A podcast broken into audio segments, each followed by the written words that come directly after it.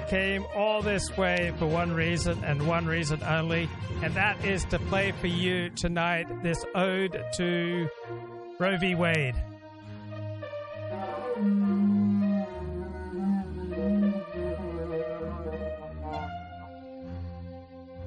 Woo!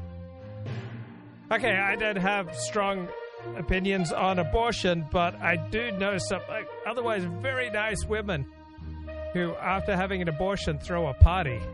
Right? That that seems to me perverse. Uh, there's another woman I dated who said she'd never had an abortion, but her attitude was abortion is just something every woman goes through. So, I guess I'm I'm legally pro-choice and morally pro-life. I think in 99% of occasions, having an abortion is an immoral thing to do, but I'm not sure I want to make it illegal for the first trimester anyway. On the other hand, I'm not radically for making it illegal. I'm not radically for keeping it legal. I don't really have any strong op- opinions on it. That makes me just a terrible live streamer. I have really strong opinions on almost nothing. It is a classic case of liberalism versus democracy. So the way our elites speak to us, the way the news media speak to us, it's that uh, democracy and and liberalism they're they're just like ham and eggs. Well, liberalism is about our rights, right? Sustaining our rights.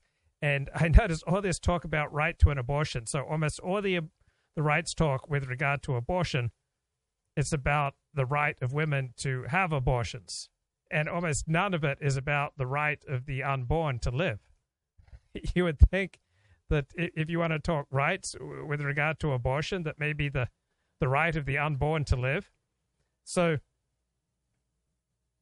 this is this is if if this becomes the final ru- ruling, it is a, a triumph for democracy, right? If you are pro democracy, then you will like this ruling because this ruling overturning Roe v. Wade will make abortion something that uh, politicians decide, meaning that voters decide. People get to vote on whether or not you have a right to just unlimited amounts of abortion, at least for the first three months.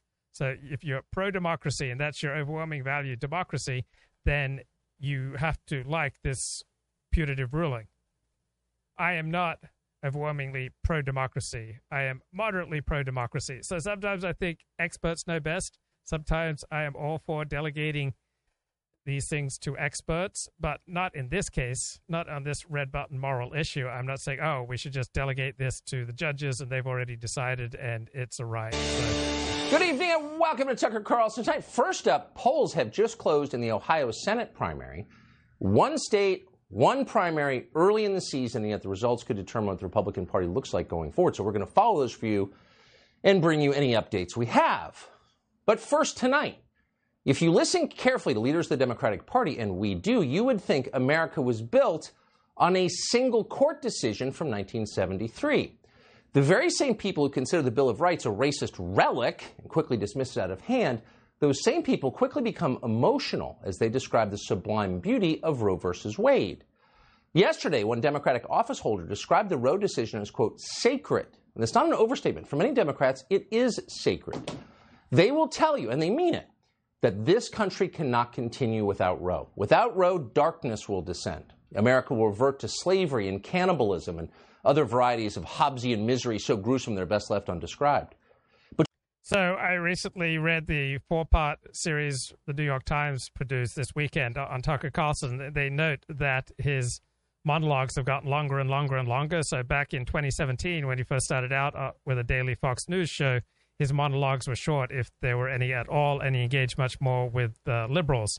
But minute by minute ratings analyses showed that people preferred to hear from Tucker directly and to hear from other people on the right. So his monologues have gotten longer and longer and longer, become an increasingly uh, large part of the show, and, and, I think for, for good reason.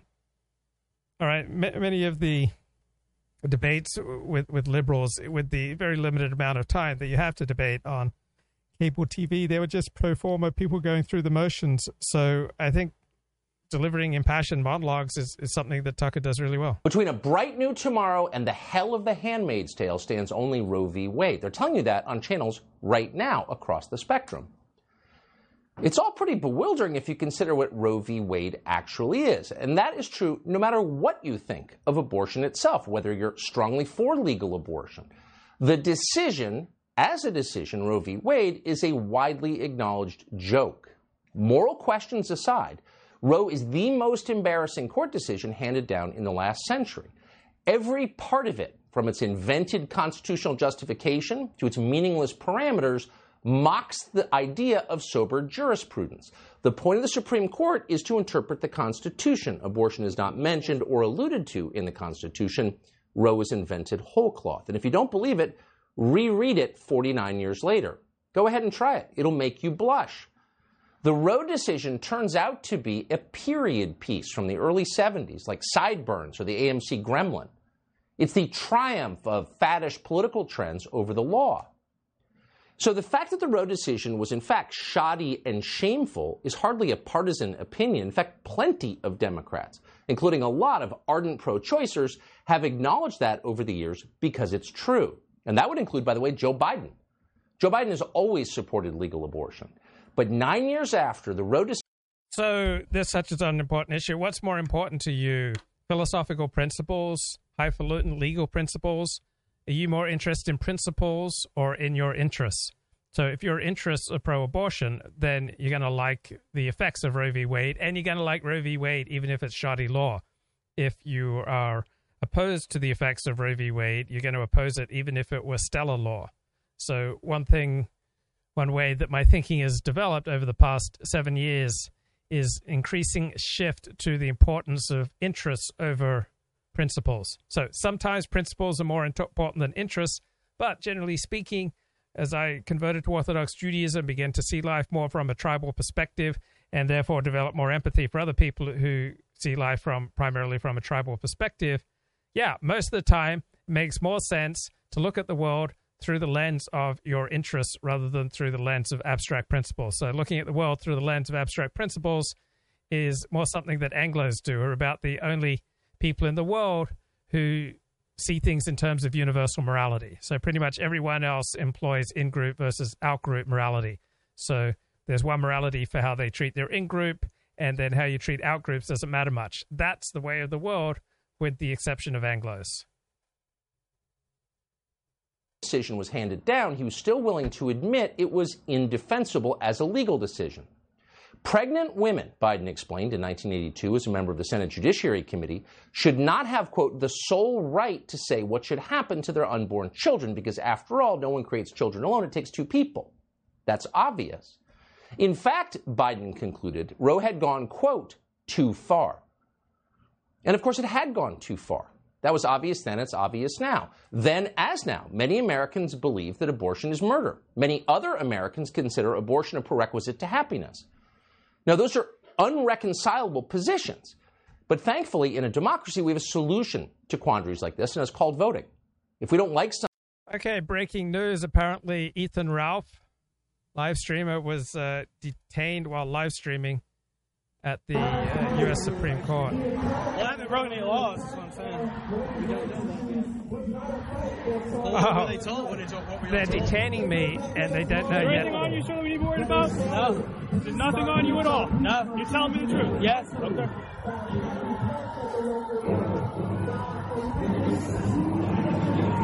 Take this.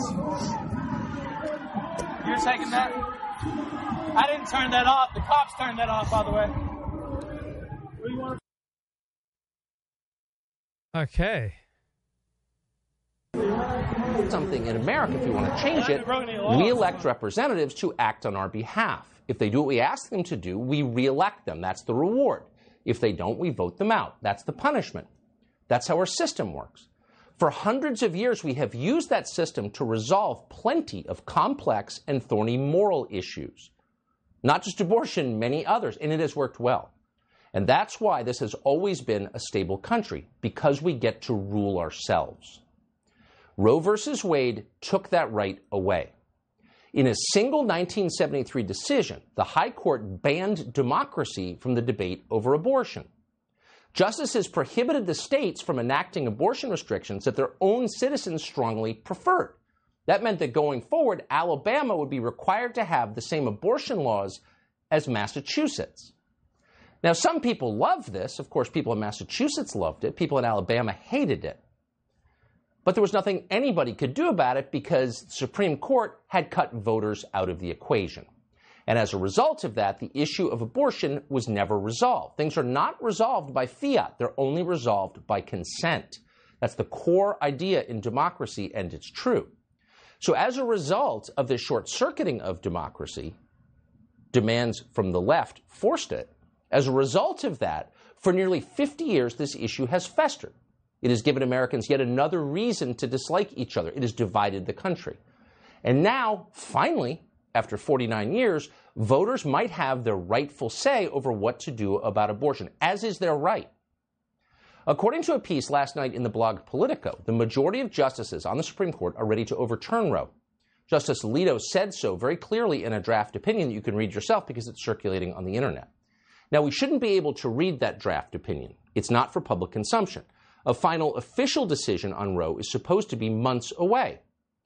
And yet, an unnamed liberal operative short circuited this ancient process, which has worked well for hundreds of years. This person leaked the opinion, and not by accident.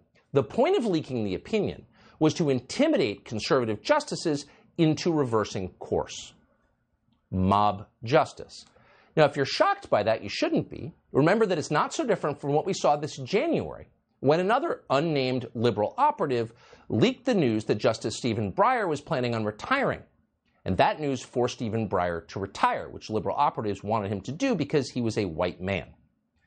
So that was, in other words, another op, one of many we're now seeing in our country. And as if to prove that, within moments of this story breaking last night, a mob formed a flash mob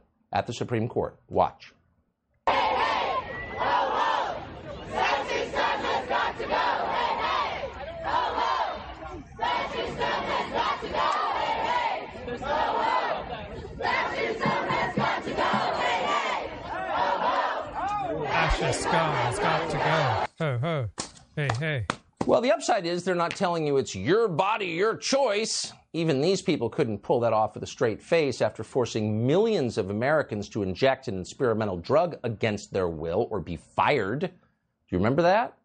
So they can't claim you have bodily autonomy anymore because you demonstrably don't. So instead, they move to name calling. You're a fascist if you dis.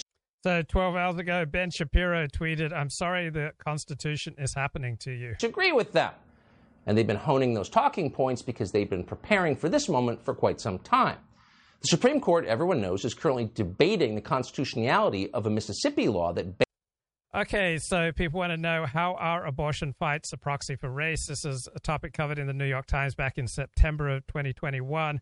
Topic I, I covered on my show about six months ago. Why is abortion such a divisive topic in the United States when it's not nearly as intense in Europe or in Australia? Because abortion fights are not really about abortion. Abortion was a way to rally Protestants, Catholics, and trads, right? Natural supporters of the Republican Party. This was a cause that would unite all these disparate elements of the Republican Party. So, starting in the 1970s, conservative activists saw they weren't going to be able to unite uh, the, these groups around, oh, we need to retain IRS tax breaks for racially discriminatory private schools. But aha, abortion, you take this issue, you sacralize it, and you make it a proxy essentially for race. It's a proxy for traditional attitudes. It's an issue that attracts support from many constituencies who would not otherwise necessarily vote Republican. So it's a way of bringing these various groups into the Republican Party. And essentially most of most of these groups are dominantly white.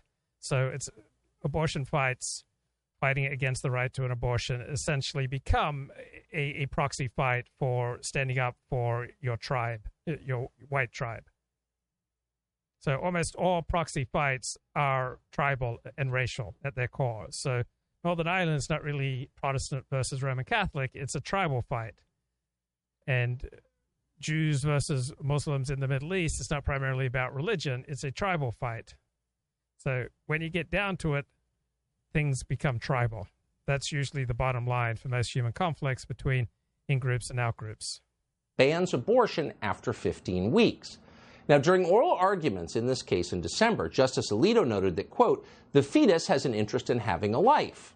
Now, that's true, but when he said that, plans for retaliation began. No one wanted Sam Alito to vote the wrong way, and now those plans are underway. And it's no exaggeration to say that once this stuff gets going, you don't know where it winds up. People could get hurt because of this leak. You'd hate to think that could happen, and you'd hate even more to think anyone wanted that to happen but people do, and here they are. Ada Chavez works for The Nation. She's some kind of reporter. She just tweeted that it's, quote, good that conservative justices and their families will, quote, have their lives threatened. She's in favor of that.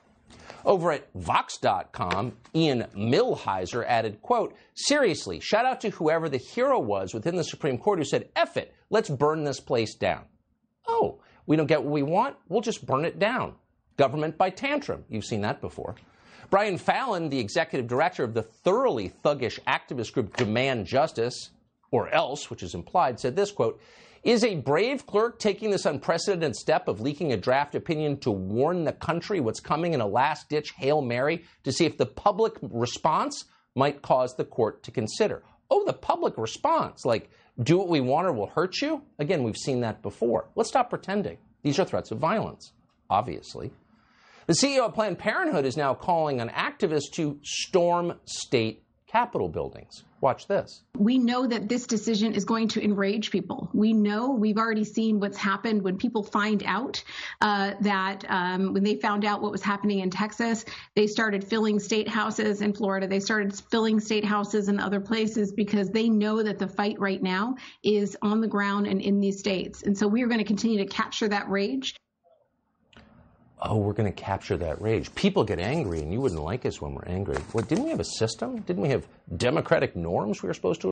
I remember this this nice, nice uh, liberal lady, a, a, friend of mine, just a wonderful person, but uh, she said there's no way we're going to allow Trump to be reelected in 2020.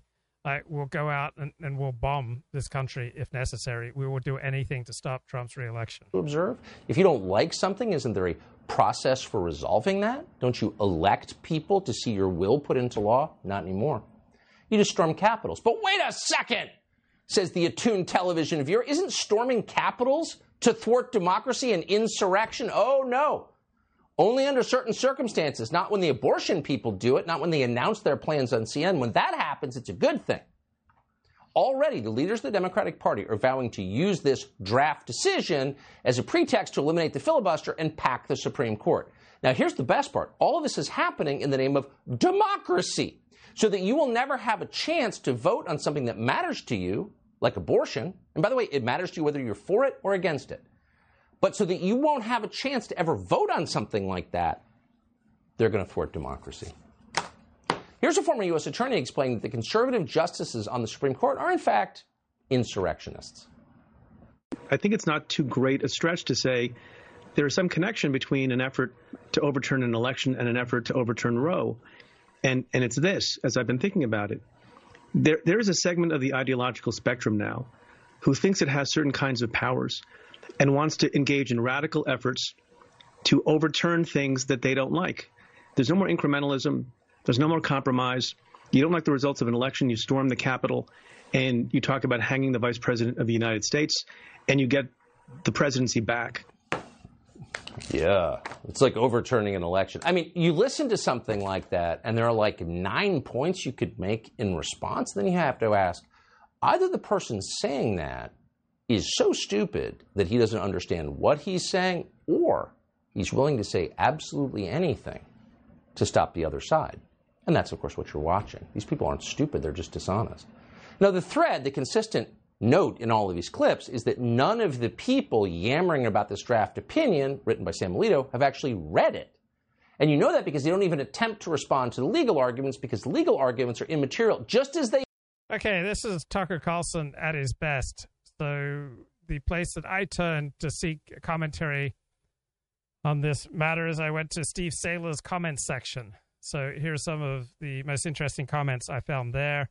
Uh, one thing here from the chat New York City subway shooter said that Planned Parenthood was a way to de-life millions of single mother blacks. It was a Holocaust. And uh, a lot of my right wing friends says this is a gift to the left. They really needed that boost of energy.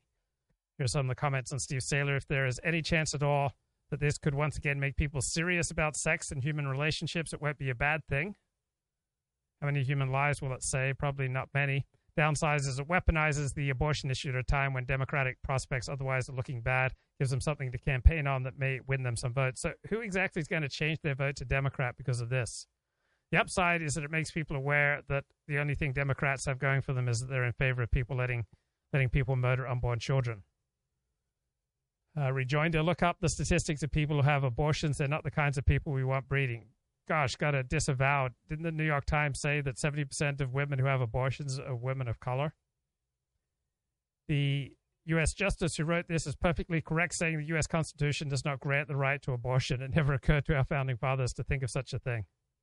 Now, we could vote for a constitutional amendment granting the right to abortion. That could settle the issue. In the short term, if abortion disappears, more unwed women are going to end up on welfare. So this will be a financial burden on blue states that they can't afford. So it will spike the number of babies given to adoption agencies, create a large generation of unwanted children who are psychologically messed up and probably criminally inclined. So it may well be a social disaster. Abortion is the holiest sacrament in the progressive religion since it frees women up to work and have sex lives like men. Middle income women will become a lot more discriminating in who they hook up with. Yeah, I'm going to be much more careful about how I conduct myself on Tinder now. Right now, they're quite discriminating about social status and height. Now they need to think about is the guy going to stick around? Biggest winners out of all this dorky Asian men. So, does life begin at conception? So, every time a couple of gametes bump into each other, something sacred is being created. Since most pregnancies end in natural abortion early on, does this mean God is the ultimate murderer? Speculation at Powerline is this leak came from one of the most left wing justices, probably Sotomayor, who is by far the dumbest and most political of the nine justices, because any law clerk leaking an opinion would be kissing his legal career goodbye. So this will likely cause great contention between the right and left. It could solidify divisions on the U.S. Supreme Court make conservative justice, including Chief Justice Roberts, even less likely to work with the liberal ones. So the liberal justices may have lost their swing vote in Roberts. Will certainly spike the number of babies given up to adoption agencies. If you talk to any couples who are trying to adopt, trying to find a white American baby without any birth defects is like finding a needle in the haystack. And uh, very few Jewish women uh, give up in, in America, give up children for abortion. So, Intelligent Dasein comments on Steve Sailer's blog. This is epochal. The portent of this news will not be grasped for a long time, but future generations will look back on today as the day when sanity began returning to the West. The progressive agenda is being undone by reality. As a result of this ruling, we'll have stronger families, saner women, economic parity between capital and labor, less politicization of medicine. The leak will only end up severely hurting the Democrats and the left. The leaker will be discovered. If it turns out that a justice was involved, that justice will be impeached and removed to protect the integrity of the court. The left miscalculated badly with this one. It's strange how all the armchair legal scholars are yelling this will throw the November election to the Democrats. Majority of the American electorate is pro life. Yeah, but about 70% of the electorate support some limited uh, access to abortion. So even though Trump failed to deliver on most of his promises, number one, he was great on immigration. And the one promise he did particularly deliver on was the Supreme Court and is about to start paying off in spades. So, who is the most likely clerk to leak this? And uh, Justice Sotomayor has a clerk named Amit Amit Jain. So, this is the Supreme Court clerk who allegedly turned over that uh, that brief.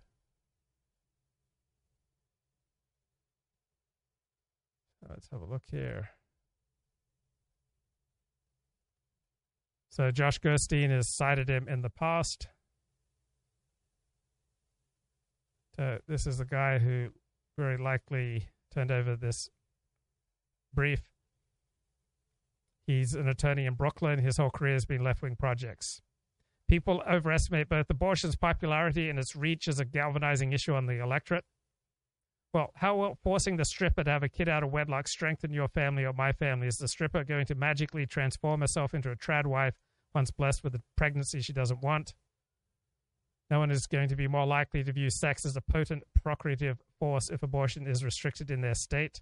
Most white women who want abortions will spend a few hundred dollars extra and travel to a state where abortion is legal and get one. The ones who don't will be the most stupid and drug addicted ones. The amount of unwanted offspring aborted vastly outnumbers the amount of children that come here through illegal immigration. What is the sense of opposing the latter while restricting abortion? Oh, right, sex is supposed to be special. So, how many voters are really so gung ho on killing babies that they care more about that than the soaring prices of everything, child grooming agenda, and race war hangover? Right, a fair number, but they are the ones who tend to vote Democrat anyway. So, some of the sharpest opinions on the Steve Sailer They were when the seven justices in 1973 produced Roe v. Wade. They didn't even consider really what the Constitution had to say about it because they didn't care. That's why it's an embarrassing decision. So instead of assessing what Alito wrote, they just accuse him of terrorism. Overturning precedent is an act of insurrection, says the federal prosecutor on TV. Really? So any Supreme Court decision must remain in place. Uh, Bell says uh, Bill Gates' mum's main charity was Planned Parenthood. Bill Gates supports it too. So Bill Gates says overpopulation, we have three solutions education, vaccines, and uh, medical procedures.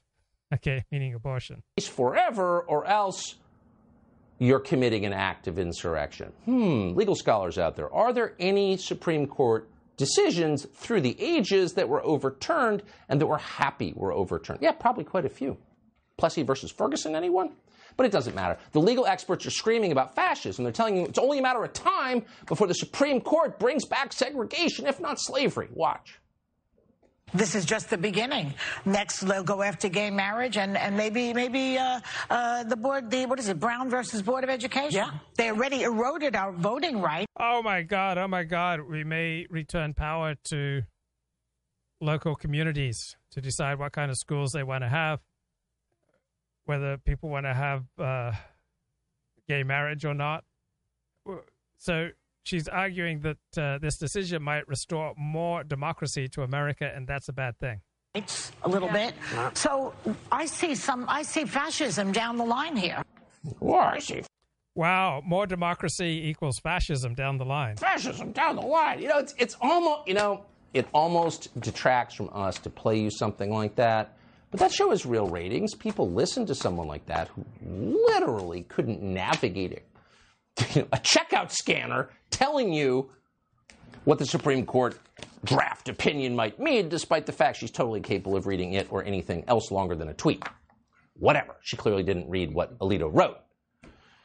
Alito did actually, by the way, anticipate this argument that if you do this, all kinds of other terrible things are going to happen. He said it right out loud. Here's what he wrote for all the people who will never read it, and we're quoting What is distinctive about abortion, wrote Alito, is its effect on what Roe termed potential life. Abortion is what he said is a unique issue. Quote, to ensure that our decision is not misunderstood or mischaracterized, comma, we emphasize that our decision concerns the constitutional right to abortion and no other right. Uh, Oh, so they're not trying to bring back slavery or legalize cannibalism or make it illegal for you to vote. What they're trying to do is allow you to vote on abortion. That's how dishonest these people are. If Roe v. Wade gets goes away, you get to vote on abortion. And if you're a pro-lifer, that's good news. If you're a pro-choice activist, that's good news. Why wouldn't you want your democracy to function? You don't want to vote on it? You want some elderly person to tell you what to do? No. It's a democracy. You vote. But no one on television is saying that. Instead, they're demagoguing. In their hysteria, in fact, they're nullifying all the gender rules they've just concocted, which is gratifying to watch. They don't realize it, but it's fun to see it. At CNN, for example, which spent all last year telling you that men can get pregnant. Oh, yes, they can. Suddenly, they've rediscovered the meaning of the word woman.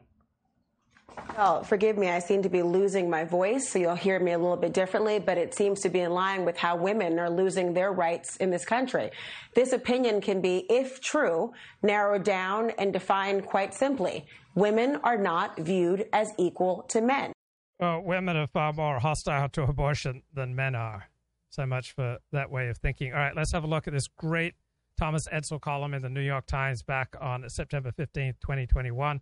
So, opinions on abortion are essentially a proxy for racial attitudes. Whites who score high on measures of racial resentment and racial grievance far more likely to support strict limits on abortion than whites who score low on those measures. Right, this is part of a larger picture in which racial attitudes are increasingly linked with opinions on a wide range of disparate issues, including social welfare, gun control, immigration, and climate change. So these issues are closely interconnected with racial attitudes, and this is a key factor in the deep polarization within the electorate. So abortion wasn't always this huge role in American politics. What happened is that key leaders of the conservative movement late 1970s and early 1980s, such as Richard Viguerie, Paul Weyrich, Phyllis Schlafly, Jerry Falwell, wanted to expand their base beyond those opposed to the civil rights movement, all right? And conservative strategists settled on a concerted effort to politicize abortion because it dodged the race issue and it offered the opportunity to unify conservative Catholics and evangelicals. So the anti abortion movement has been remarkably successful at convincing observers that the positions individuals take on their on the abortion issue always follow in a deductive way from their moral principles. They don't. So in 1978, the hostile reaction to an IRS proposal to impose taxes on churches running segregated private schools, meaning children white Southerners seeking to avoid federally mandated school integration orders. And we also, with, with busing in the 1970s, we suddenly had the first time an explosion in Los Angeles of Jewish schools. And a lot of Jewish centrist and center right politicians came out of that movement. So conservatives have a hostile reaction to the IRS wanting to take away tax deductions on racially segregated private schools.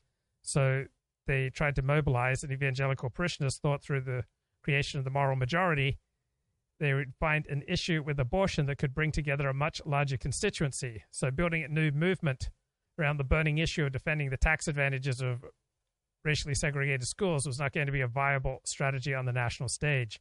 So stop the taxes on segregation just wasn't going to inspire the kind of broad-based conservative counter-revolution that they envisioned. So after a long and contentious debate, conservative strategists came to a consensus. They landed upon the one surprising word that would supply the key to the political puzzle of the age abortion. So, abortion opponents much more likely to be committed to a patriarchal worldview in which the control of reproduction of female sexuality is thought to be central in maintaining a hierarchy that sustains the family, which is under threat from secular modern forces. And even though this is all coming from a left wing secular perspective, I think they're absolutely right. So Judaism's opposed to abortion. Judaism, generally speaking, traditional Judaism definitely regards abortion as killing, but most rabbis have not regarded it as murder. So not all forms of killing are, are murder. So killing is taking a life, murder is immoral killing. And there, there are moral gradations to killing. So it wasn't always such a big deal in American politics. 50 years ago, the Southern Baptist Convention adopted a liberal resolution on abortion, but uh, that, that changed. So there was a 1990 meeting of conservatives in Washington at which conservative activist Paul Weyrich spoke, and he said, spoke. He said, the religious right did not come together in response to the Roe decision. No, what got the movement going as a political movement was the attempt on the part of the Internal Revenue Service to rescind the tax exempt status of Bob Jones University because of its racially discriminatory policies, including a ban on interracial dating the university maintained until 2000. So I went to an evangelical Christian uh, school, Forest Lake Christian Academy, and they really got behind sending people to Forest Lake uh, to Bob Jones University. So most people who went to Forest Lake Christian were politically conservative and going to Bob Jones was kind of the thing to do. So opposition to abortion became a convenient diversion. It became a godsend to distract from what motivated this political activism, meaning the defense of racial segregation in Christian institutions. So politicians who have become adamant foes of abortion, right? When open racism is unfashionable, or when speaking honestly about race is unfashionable, these politicians needed a more high minded issue, one that would not compel them to surrender their fundamental political orientation. So, the beauty of defending a fetus is that the fetus demands nothing in return. It's fairly low risk advocacy. So, 1970s America, you had all these surging rights movements, rights for African Americans, women's rights, reproductive rights, gay rights, rights for criminal defendants and the mentally ill. And this set the stage for the explosive conservative react- reaction. So there is this persistent association between abortion views and ethno racial exclusion. So, being anti choice or holding exclusionary beliefs is a clear marker of Republican affiliation. Being pro choice or defining America in racially inclusive terms signals a democratic identity. And you see the same thing on a wide range of other issues from healthcare, voting rights to mask wearing and vaccination during COVID. So, for the target population, particularly evangelical Protestants and conservatively inclined Catholics, who these conservative activists are trying to mobilize, racial animosity and abortion attitudes are related in an indirect way, but through an aversion to intellectual elites. So, the people perceived to be pushing the government's role in equal opportunity and racial integration are now the same as those pushing permissive abortion laws, meaning the highly educated from New England, from banking universities, northern cities, and elsewhere. So the policy domain may differ, but the hated people are the same. So instead of religiosity driving political attitudes, the shifting political landscape in which Republicans have become associated with religious values and cultural conservatism has changed partisans' involvement with their religious communities. So some people go to a traditional religious community in large part because that's where they can socialize with other people who are right wing. If you want to raise a family and have kids and live a monogamous life, the easiest way to do that is to integrate yourself into a religious community. If you just want to screw around, you will most likely become secular. So Republicans and Democrats select into or out of religious communities in large part based on what kind of sex life they want and what kind of community they want to live in politically. So once you select in or out of a traditional religious group, you then find yourself essentially politically homogeneous social network where you encounter less diverse political information. So churches and synagogues, less and less places where people with different political viewpoints come together. Religious communities become more like echo chambers populated by like-minded partisans. women are losing their rights, really. What percentage of college students at elite colleges are women? What percentage of first hires at big companies are women? Yeah, women are losing their rights. How many elections are determined by women? Oh, let's see all of them. Liars, stupid people. And in fact, just to get back to the Constitution, which is the core question here, abortion does not appear there, nor has there ever been a right to abortion in, in this country. Now, if that bothers you, if you want a right to abortion, you can vote for it in the Congress. You could pass a constitutional amendment. If you actually supported democracy, that's what you would do or call for your representatives to do, but so far nobody has. And in fact, we're moving in the other direction. Today, Joe Biden announced that democracy has been suspended. One of the reasons why I voted against a number of the members in the court, they refused to acknowledge that there's a Ninth Amendment. They refused to acknowledge the right to privacy. I mean, there's so many fundamental rights that are affected by that, and I'm not allow- I'm not prepared to leave that to the, the whims and the and the uh, of the public at the moment. We can't remember the word, but we're going to piece together the sentence, and we're quoting the whims of the public no longer matter. Sorry, pal, they do matter. It's a democracy. Our whims matter. So do our beliefs. We get to vote on this stuff because that's our system. You're just passing through. You'll be gone soon. The rest of us get to decide how we're governed because we're a self governing country. We're free people. Sorry. There's a lot to unpack here, and so we thought we would stop with, start rather with an actual lawyer, someone who knows a lot about the Supreme Court, our friend Laura Ingraham, the host of the Ingraham Angle yeah, just wondering what uh, Laura Ingraham has to say. I'm absolutely fascinated. All right. Instead, let's uh, tune in to podcast from September 12, Cruel to be Kind. The case for abortion, Ed Dutton and Richard Spencer. Evolution does not necessarily reward intelligence. With no natural predators to thin the herd, it began to simply reward those who reproduced the most and left the intelligent to become an endangered species having kids is such an important decision. We're just waiting for the right time. It's not something you want to rush into, obviously. No way. Oh shit, I'm pregnant again! Shit! I got too many damn kids! Thought you was on the pill or some shit! Hell no! Must have been thinking of Brittany. Brittany? No, you There's no way we could have a child now. Not with the market the way it is, no.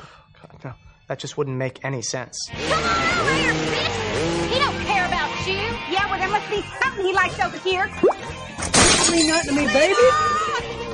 Oh, shit. It wasn't me. It wasn't me. Well, we finally decided to have children, and I'm not pointing fingers, but it's not going well. And this is helping. I'm just saying that before I have in vitro, maybe you should be willing It's to. It's always me, right? Well, it's not my sperm count. Yeah! I'm gonna fuck all of you! That's my boy! Cleavon is lucky to be alive. He attempted to jump a jet ski from a lake into a swimming pool and impaled his crotch on an iron gate. But thanks to recent advances in stem cell research and the fine work of doctors Krinsky and Altschuler, Cleavon should regain full reproductive function. Get your hands off my junk!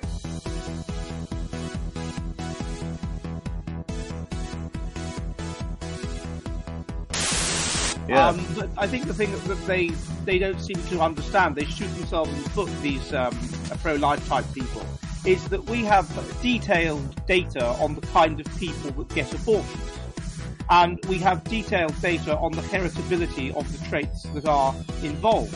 Women that have abortions are helping to remove people like them, that is to say, antisocial, unpleasant people, from the gene pool. Yeah, So we must be cruel only to be kind. Uh, is generally my attitude towards this. That's a, uh phrase from our guy Hamlet.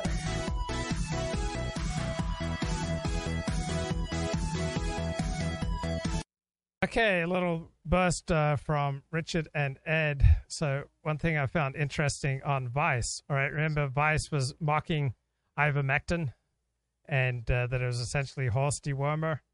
Now we see now we see that uh, they're promoting a drug, a horse, a horse medicine as part of a do-it-yourself home abortion process. So when it when it brings about an abortion, like horse medicine is awesome. That's from Vice magazine, which is seeking a buyer because it's no longer economically viable.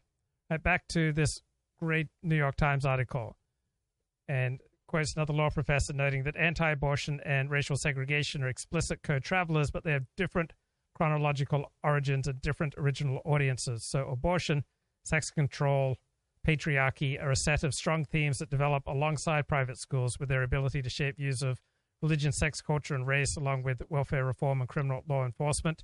And these things have always had race at the center of those systems. So I see synergies with conservative politics aligning with ideas about sex, sexuality, religion, and family.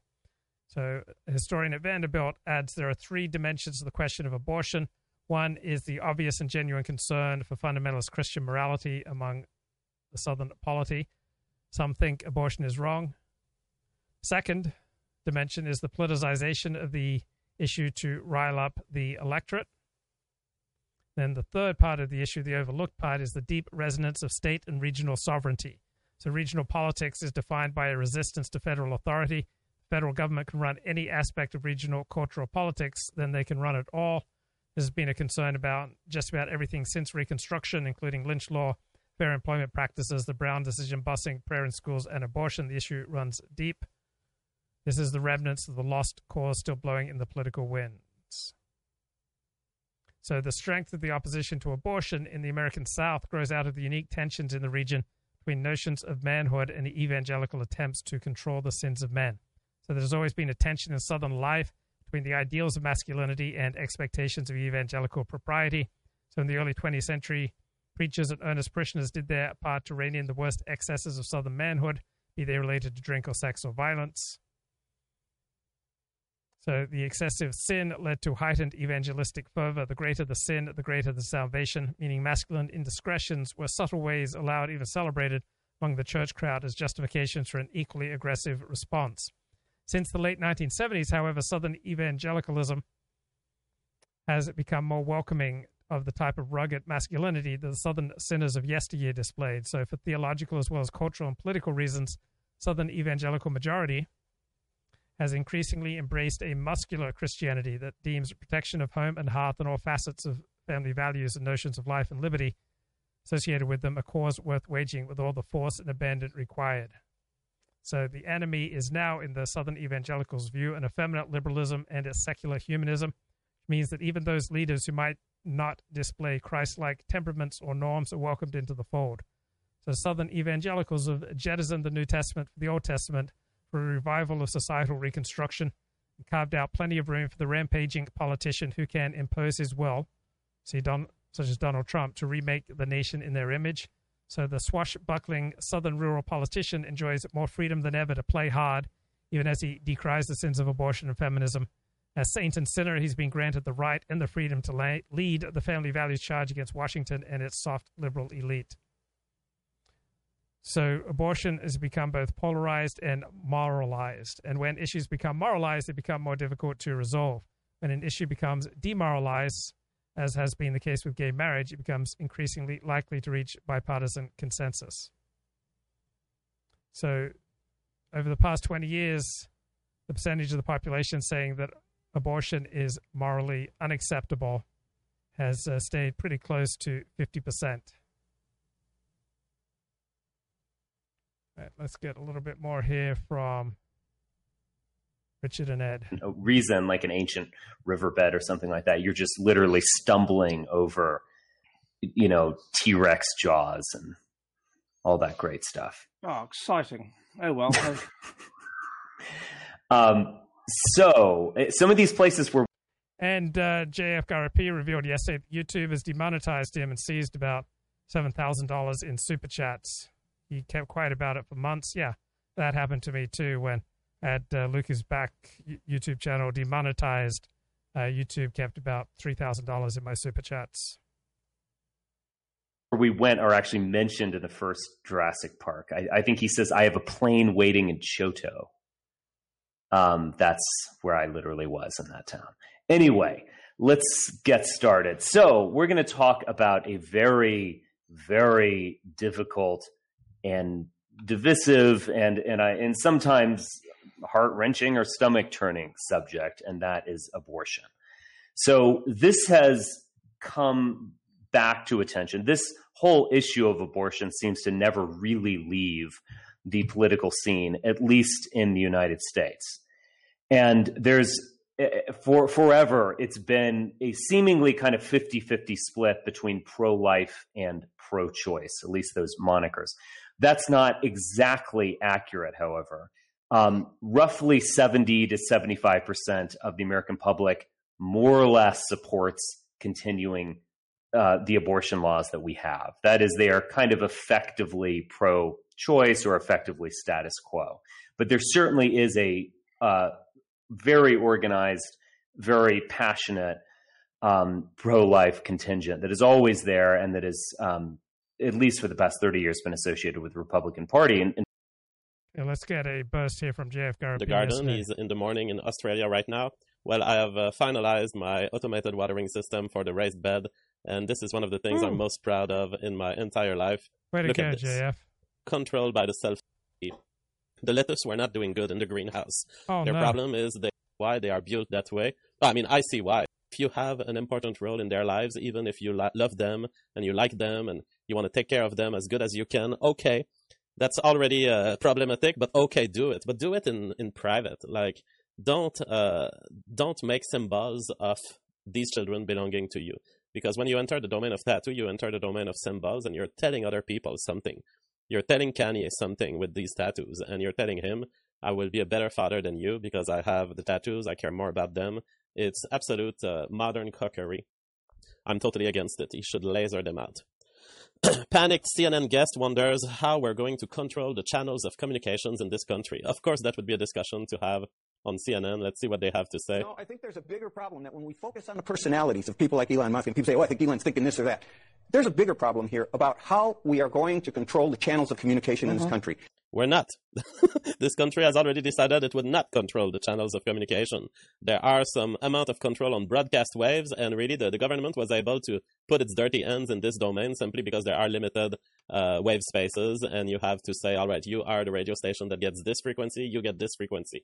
But given that this problem does not exist on the internet, therefore we can return to a true First Amendment interpretation, and there is no such thing as how we're going to control the channel of communication in this country. Precisely, the decision of Elon Musk is that no one will be able to because they'll be bought out. In 1927, we had the Radio Act. 1934, the Communications Act.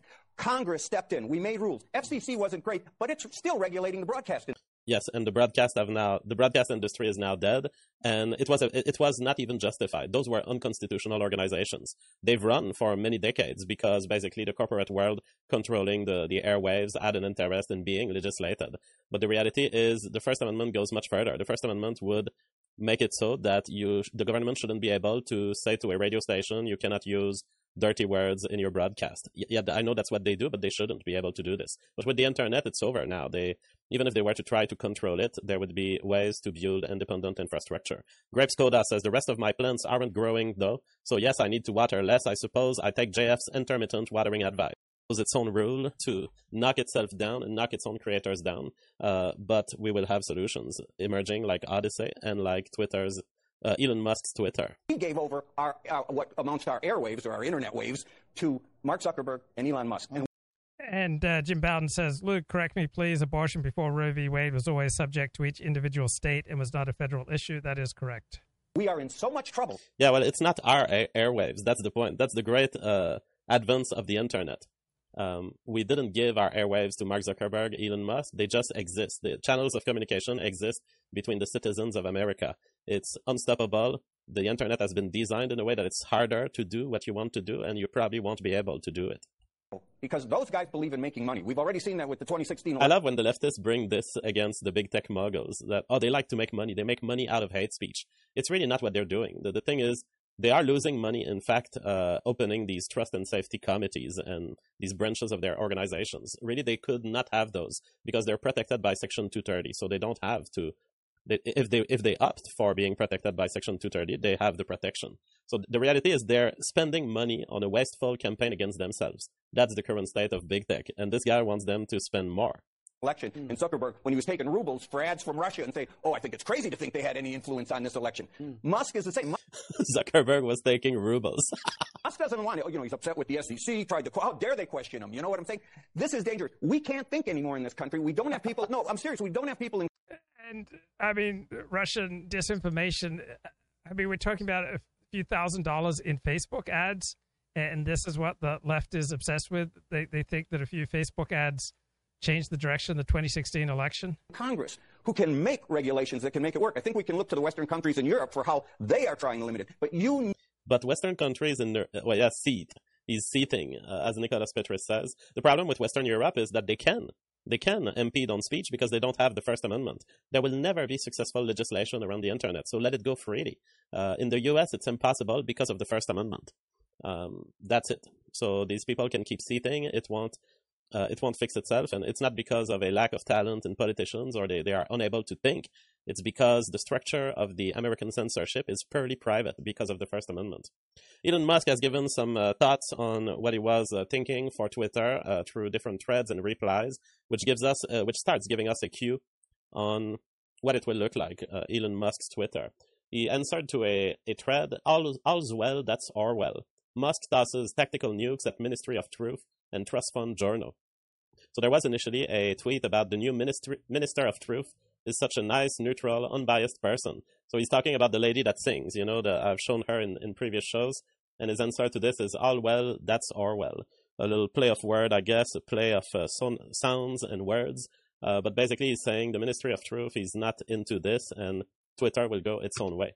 Uh, meanwhile, he also replied this was in relation to a thread by Glenn Greenwald, who, who says, Rich white woman, Molly Jong-Fast, who won the birth lottery by being born to rich, famous white parents who raised her in Manhattan, sent her to private schools, and thus herself bought an Upper East Side co-op for $5 million in 2007 at the age of 29, rants about rich white men. It's always those people who rant against rich white men. It's rich white women, basically. and Elon Musk was laughing his ass off. Oh, Mr. Krabs. Uh, so the people who are who are talking about privilege are often basically feeling guilty uh, I've I've never heard someone who truly had to work his way through through the social ladder a little bit like I did. Although I've been lucky in life, I've certainly not have inheritancy and that kind of stuff. Uh, I've been lucky in terms of having good parents, and that's it. Um, people like me, or people even lower than me, people who don't have the luck that I have, they don't complain about privilege. They work their way up the more they can, and they feel lucky that they have anything. So all of this stemmed from this initial thread. Uh, someone was saying, I don't like the Twitter is amplifying the gendered barb that Elon Musk appropriated from anti-racist because a United States senator suggested he might pay more taxes and his feelings were hurt. It shouldn't be news, media shouldn't cover it, and platforms shouldn't amplify it.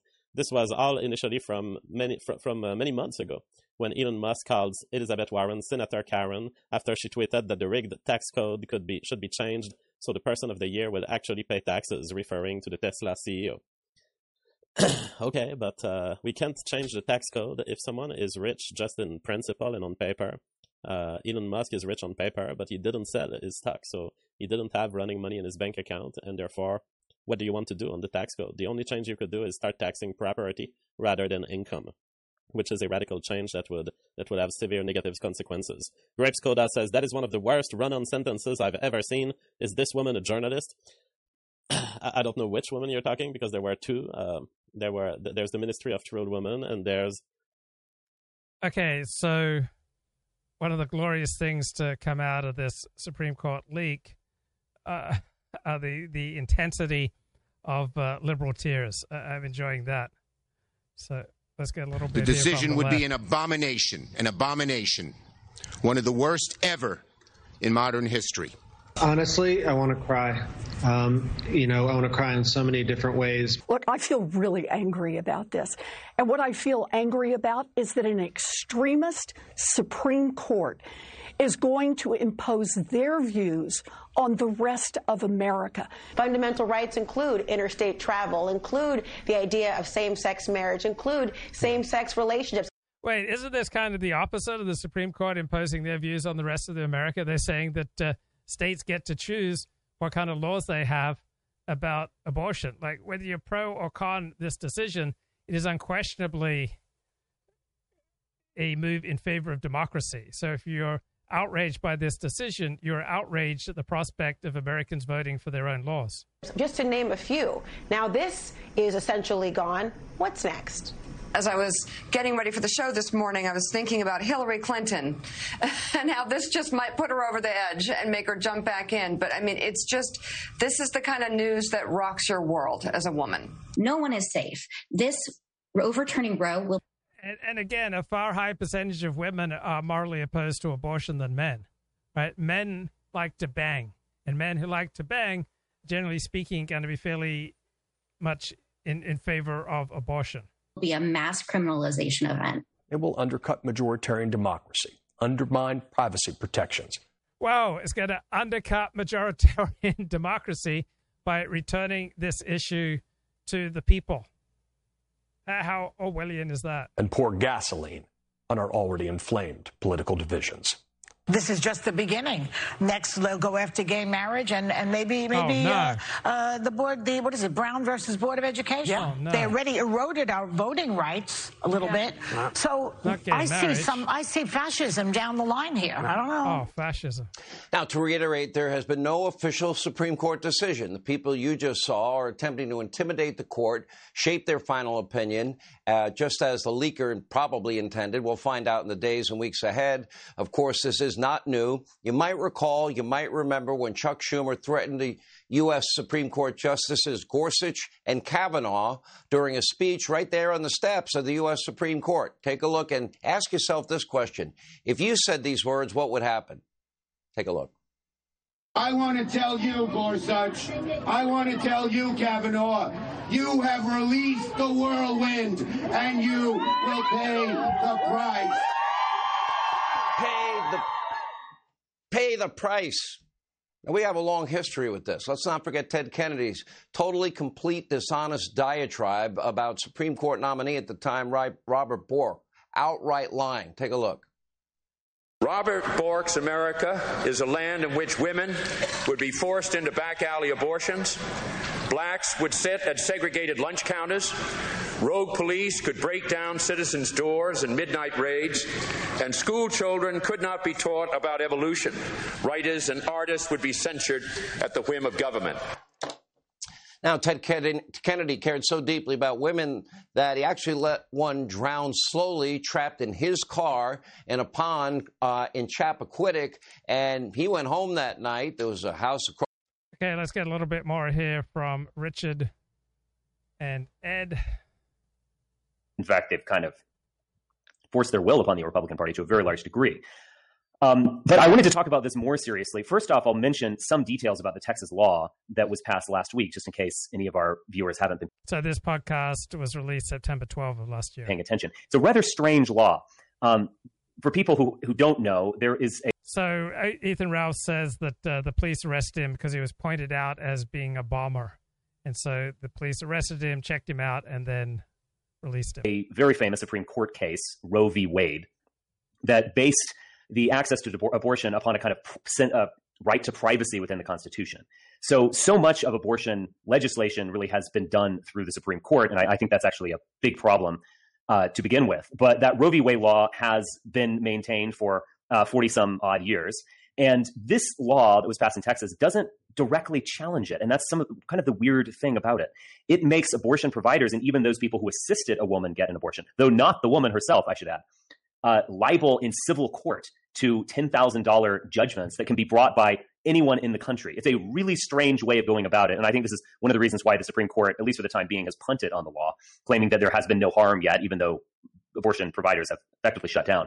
Basically, you could live in Montana and you could hear about a woman who got an abortion after six weeks, and you could sue her, not sue her, sue the provider or sue, say, the, the person who drove her, sue the person who paid for it, sue the guy who made a hamburger for her beforehand. I don't know. There must be some limit. But it, it does open up space for this just free for all of lawsuits. And that has made providing abortions effectively impossible. So there, after six weeks, there are no abortions in Texas. Uh, but again, because you can take people to court, which is just inherently debilitating, um, I, I, think it raises questions of how many abortions are going to be taking place in Texas at all. I mean, you could sue someone. Are you sure it's six weeks? Are you sure it's six weeks since you've been pregnant? It's before six weeks. I'm not so sure. I think it might be seven, so I can sue you for ten grand.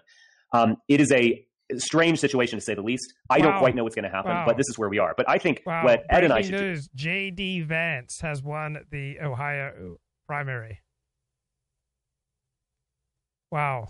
So J.D. Vance, you know, very articulate author making the case for the nationalism for for a Republican Party that primarily caters to the working class. He has won the Ohio GOP Senate nomination, which means he most likely will be Ohio's next senator, and then it becomes a future presidential prospect. Because of course, there's all of this talk about this this law that seems to be this is going to affect the midterm elections. It's it's overshadowed COVID at least for a time. Um, but I want to take a step back and really talk about abortion and fertility, and also I, I think how you can morally think about abortion um, and how abortion has been viewed in the past. Uh, so, Ed, you know, we think about this, uh, the the anti-abortion crusade or the pro-life cause as being a Christian thing, not even just a conservative thing, but a, a, a Christian thing that's Catholic and evangelical, um, evangelical Christian. It's worth mentioning that um, it's it might even be a political cause. Excuse me it might be a political cause more than a Christian cause. When Roe v. Wade was decided, the Southern Baptist Convention endorsed the decision. And they said this is a we res, we all respect a woman's right to privacy. Uh, it was only later that it became the centerpiece of the religious right and became very important in left right politics in America. Um, but what what has been the Christian response to the to an abortion throughout the ages? Well, um, abortion has, not been a huge issue in Christianity. I grew up in Seventh Adventism, which is very liberal on abortion. But growing up in Australia and uh, European Christianity, Australian Christianity, abortion was not a, a big deal. So Scott McConnell, co-founder of the American Conservative magazine, he tweets: J.D. Vance didn't go for the "We Are Ukraine" stuff so common and seemingly required for everyone. Thought this would kill him. Well, it didn't.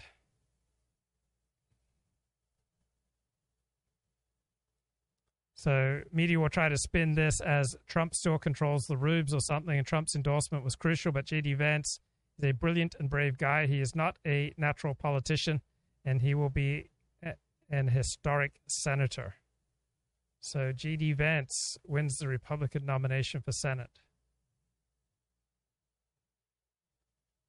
And uh, Peter Thiel uh, massively invested in J.D. Vance. Body of the latter is formed. And Right. uh, you, you know Maimonides, the Jewish um, Mhm. sort of early medieval theologian, Maimonides.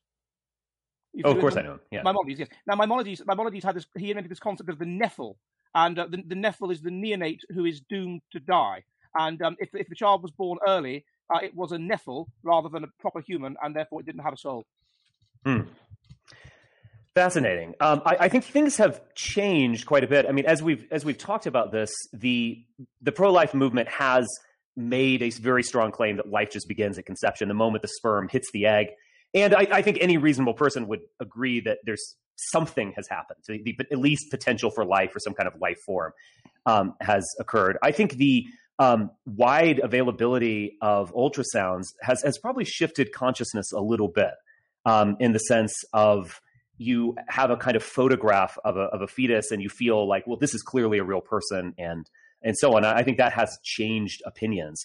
I mean, we should remember that uh, abortions are declining pretty significantly since the 1970s. I, I think for a lot, many different factors, uh, but they still make up from what we were looking at between 18 to 20 percent of all pregnancies do end in abortion, and thus um, it's you know it's an issue that at least has to be addressed seriously. And I don't think a- way, particularly in the current situation where we are now, I don't think addressing it by declaring it bloody murder is is really all that helpful. I, I think there there is a, a great deal of moral ambiguity in it. We're going to talk about the effects of it later.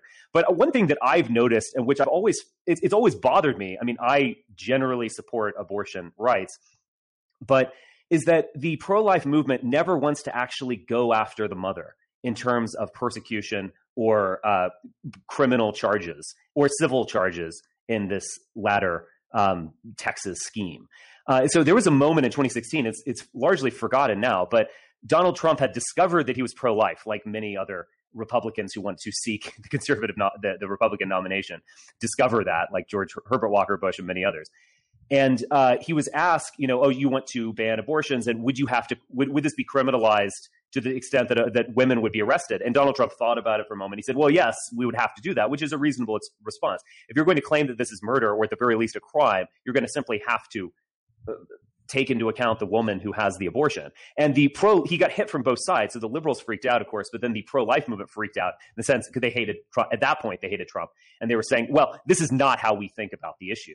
And I, you know, you kind of do have to think about the issue in that way if you're going to declare this murder. The fact that women can't be sued, but the abortion provider can be sued uh, in Texas, it's morally speaking, it's the same thing as saying, well, we want to arrest the hitman who's profiting off murder, but the person who hired the hitman, oh well, that she's an innocent victim you know, of the it is. And also, profiteering hitman. Give they me a break. They don't. Uh, they don't. I don't think in England anyway. Prostitution isn't illegal. That being a pimp, profiting from prostitution, that's illegal. But, but actually, being, Interesting. being a prostitute is not illegal. So, so it's a, it's a sort of similar, silly uh, equivalence. Um, and the other not thing- giving agency to women, by the way. No, no, they're not. If, if anything, it could be considered a highly sexist set of laws. yes. So I wonder how Ethan Ralph is doing after getting arrested outside the I like everyone. Court. I like Honcho. Thank you, Honcho. Corinne, IRL, C O R N N E says thank you. Thank you so much. I think they have, uh, I don't know if they have a steak there, but I swear we're gonna have to go. Neon Nicker sent $3. Imagine if Corinne was your mom and years from now you see these streams. Who cares? What does that mean? Next, that was stupid. That was the stupidest donation ever. Who make me want to be a sinner? I don't think you needed much encouragement. I do actually do. Corinne, we love you sent three dollars. Are you going to make an appearance at Ralphamania? Are you going to get in the Yes. ring? Are you accepting applications? I think we would make beautiful babies together. Yes, yes, yes, but you have to be unvaccinated. I only want unvaccinated cum. Oh God, disavow. I only want the cum of unvaccinated Whoa. men, not little boys. I only like men. I like men, real men.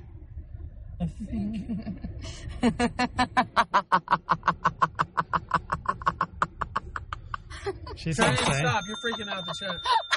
Night Driving Avenger sent $3 corn Smell. Well, it's good to see a real triumph for the human spirit that uh, Ethan Ralph isn't allowing his his arrest to get him down. Harassed that mother earlier. You know, I didn't get to see that because I walked outside. Yeah, someone sent Ethan Ralph a clip. I didn't harass her. I just said, take the mask off your face. Well, I take the mean, mask off your child's I mean, face. argument, Free your yeah. face. Free yourself. Be free at last. Pressed her. I mean, maybe not. Right? Really good. Baby Pepe sent three dollars wealth There's for the love of everything holy, take the. I'm about to take it back. Okay, take the phone back. No, it's fine. I know where I'm going. This place is good. But do you think it's going to stay open? Yeah, I know for a fact it's gonna be open. Okay, that's inspiring to see that uh, Ethan Ralph has uh, rebounded from his arrest. a high patriarchal set of laws. Yeah. Um, but I think the thing that they, they don't seem to understand, they shoot themselves in the foot, these um, pro life type people, is that we have detailed data on the kind of people that get abortions. And we have detailed data on the heritability of the traits that are involved. So there was research indicating abortion, people that have abortions, and particularly people that have multiple abortions, which is 42% of women that have had an abortion have had more than one in England, um, have different personality traits from those that not. People that have abortions are, are high in histrionic uh, personality traits. That is to say, they are attention seeking, they are low in agreeableness, they're just basically uh, unstable and not very nice people. They are high in narcissistic personality traits, which includes low empathy and low altruism, and they are high in antisocial personality traits. That is to say, psychopathic personality traits. Um, So the kind of women that have abortions are on average narcissistic, psychopathic, and histrionic and the heritability of these traits is at least 0.5, um, if not higher, if not more in the region of 0.6. Yeah, let's- let's, and so uh, women that have, have abortions are helping to remove some of these people. like them, that is to say, Yeah! antisocial, unpleasant people, from the gene pool. Um, Oh my god! I gotta go back and watch you arrest that mother earlier. You know, I didn't get to see that because I walked outside. Yeah, someone sent Ethan Ralph a clip. I didn't harass her. I just said, take. Yeah, I know for a fact it's gonna be open. Three dollars. I am now getting. My girlfriend Fiorella is going to Russia. And she'll let She's you going to Russia. Yes. Is she hot? Yes, she's going to Russia. Really? Yes. Yes. Wow. Yes. Okay. Uh, let's meet her. Anonymous sent three dollars. I am now getting vaccinated ASAP. Oh, I see. Just, just in case. Do it. Boosted and vaccinated. Get back. Get both. This fucking pen doesn't even work. I'll wait till I get stopped to try to fuck with it. Okay, where are you going? Yeah, I'm actually hungry. I haven't eaten today. I know. Oh, well, that's not true. We had some queso. We had a little bit of queso. But that's it. Yeah, I'm hungry. Then the police fucked with me. I thought we got some good footage before. Hey, what's going on at the Capitol? I haven't been able to see. I mean, at the Supreme Court. Is this place open until midnight? I can't really read chat while I'm Is this place driving. open until midnight? Iverson sent three dollars and calling the police Corinne sexually harassed the whole chat. Wow. What? Hey, hold this down here where they can't see where I'm going. They can't see. Try. I don't want to get in trouble. I know. Where they're- you're you're not. Just kidding. You're fine. Yeah, let's hold it up here so they can see every fucking landmark there is on the way there. Yeah, that's good. That's a good idea. Gotta have some OPSEC here. Ethan Ralph, the triumph of the human spirit.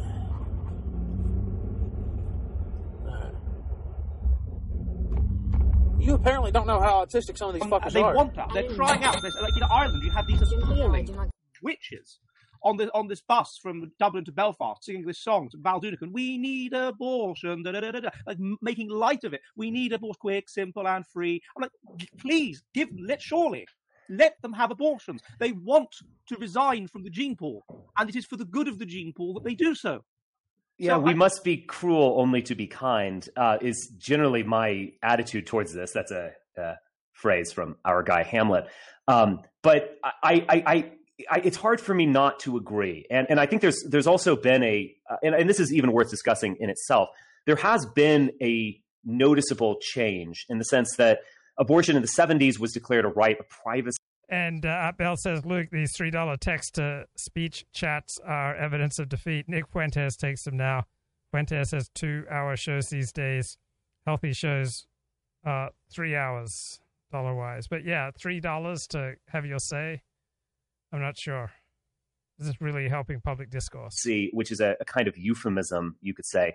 Uh, the famously Bill Clinton said we, we abortion should be um, safe, legal, and rare. So they they kind of inherently said this is not something we want to do, but it's not something that we want to make illegal and just just open up this huge can of worms by doing that, including throwing potentially at As least you, throwing as women in you prison. know, in my book, which is Feminism and the Fall of the West, I talked about Yeah. this where I did an article on a woman that had had uh, three abortions. This is what I Um, wanted to get to. Talk about um, her a little bit. Well, okay, yeah, let's talk about her. She, so she, I met her at a conference, at an academic conference, and then one day, when I years ago, whenever it was, ten years ago when I was working for this English language newspaper. I put out uh, abortion in Finland is the most restricted of any Scandinavian country. You have to go in and say you want an abortion, then you have to go in and think about it for a week or something, then you have to go back. Mm-hmm. Uh, there's no abortion on demand. Um, it's more it's more strict conservative here, uh, and so I thought, well, this is in the news. That's my hook. So I'll do an article about it for the newspaper about abortion in Finland. I'll interview someone that's had an abortion. So I put out on Facebook, look, has anyone had an abortion? If so, get in touch with me anonymously. And this girl wrote back and said, I volunteer. Uh, and and uh, she hadn't just had one; she'd had three. Uh, and um, and the, the, first one, um, she, she, she, had she was going out with this boyfriend, and he was a drug addict and whatever, and uh, and so she had an abortion. Uh, then then she got pregnant, and she and she kept that child. Um, and then then the, the third time, um, she um, she was she, she, she, she didn't feel bad about it because she took the morning after pill, but it just didn't work. That was the second mm. occasion, so she felt that's fair enough me to have an abortion. And then she got pregnant another time, and so she obviously just didn't learn from her mistakes. She wasn't able to efficiently use contraception. Like I got the distinct, she was underweight. She was underweight, so I got the impression she was quite sort of mentally unstable, which is consistent with the kind of people that get abortions. Um, and uh, yeah, and then so she told me all this, and I did the article, and then um, sometime later I met her in a cafe just by chance, and it was just really tense because I knew too much, and she knew I knew too much. It was horrible, uh, nothing to say to each other anymore. Uh, and I think that there is a sense in which she did feel, because she said so, in that she felt what she was doing when she first did it was very, very wrong. And, Yeah. and that she remembered crying and saying, "My baby will never see this sunrise." So she felt on some level that it was murder. And I think uh, on, on on some level, a lot of women do think that. Um, and even if they have it, they still kind of think it. And I think a lot of us, it it kind of is, you kind of can't help but thinking that that that uh, embryo, even if it has got no consciousness, it's got no feelings, whatever, but it has the potential for life, uh, for human life, and is completely and totally reliant on its mother and on the love of its mother. Uh, It's, it's it, it, totally reliant on it in the way that that mother was once in the same position, Right. reliant on her own mother not to fall down the stairs, not to drink, not to uh, stick a knitting needle up herself after in a, in a warm bath, whatever. Um, and uh, and and it, it is it is it is the, the it is the most vulnerable member of our community. Um, and yet it is, or future member of our community, and yet it is the member of our community that has less rights than than an animal. Uh, and so you can see the cognitive dissonance that it brings about. It does have. I agree. I, I'm, I have something. I, I, hopefully, something that's interesting to say on this. Uh, real quick on less rights in an animal. I did find it fascinating that um, uh, Pete Buttigieg, the one-time presidential candidate who we talked about um, a few uh, a year or so ago, um, he and Chasten or, or Chasten or not not not so Chasten, um, uh, they have had a surrogate child, and they actually photographed themselves in a hospital bed for some reason, holding a newborn. And I, it's interesting because I, I recently got a new dog, and you know, you usually wait about six weeks with a puppy because the dog um, needs to uh, breastfeed, bond with his mother, bond with his siblings, and so on. Uh, a human child, however, is uh, ripped right from his mother's arms and put into the hands of Chasten. Uh, it's it, it's it is Also, Pete- rather Pete shocking. Pete, Pete Buttigieg has a husband. Yes, Is he a queer? it's very brave. Yeah, He is a queer. Um, but yes, um, you're the only one who thinks he's not gay. You're like, is he He's gay? like- Um, no, um, the, He's a it- quack. It, it's, it's definitely a quack. Um, no, it's it's it's it's a, it's a definite. You know, that sketch we did about it. Um, Yeah. but no, it's a, it's a, it's a definite uh, it's a definite problem. It's a definite. Uh, it's something that makes me, me personally unsure. But the, on the one hand, it's yeah, there's some sense in, in which in which Okay, let's uh let's check in with uh, Mr. Ethan Ralph. How, how's the boy doing? Whoa, whoa! Look at that guy! Whoa, whoa! I better better turn off the music, but uh, I I think twice before before messing with uh, Ethan Ralph, man.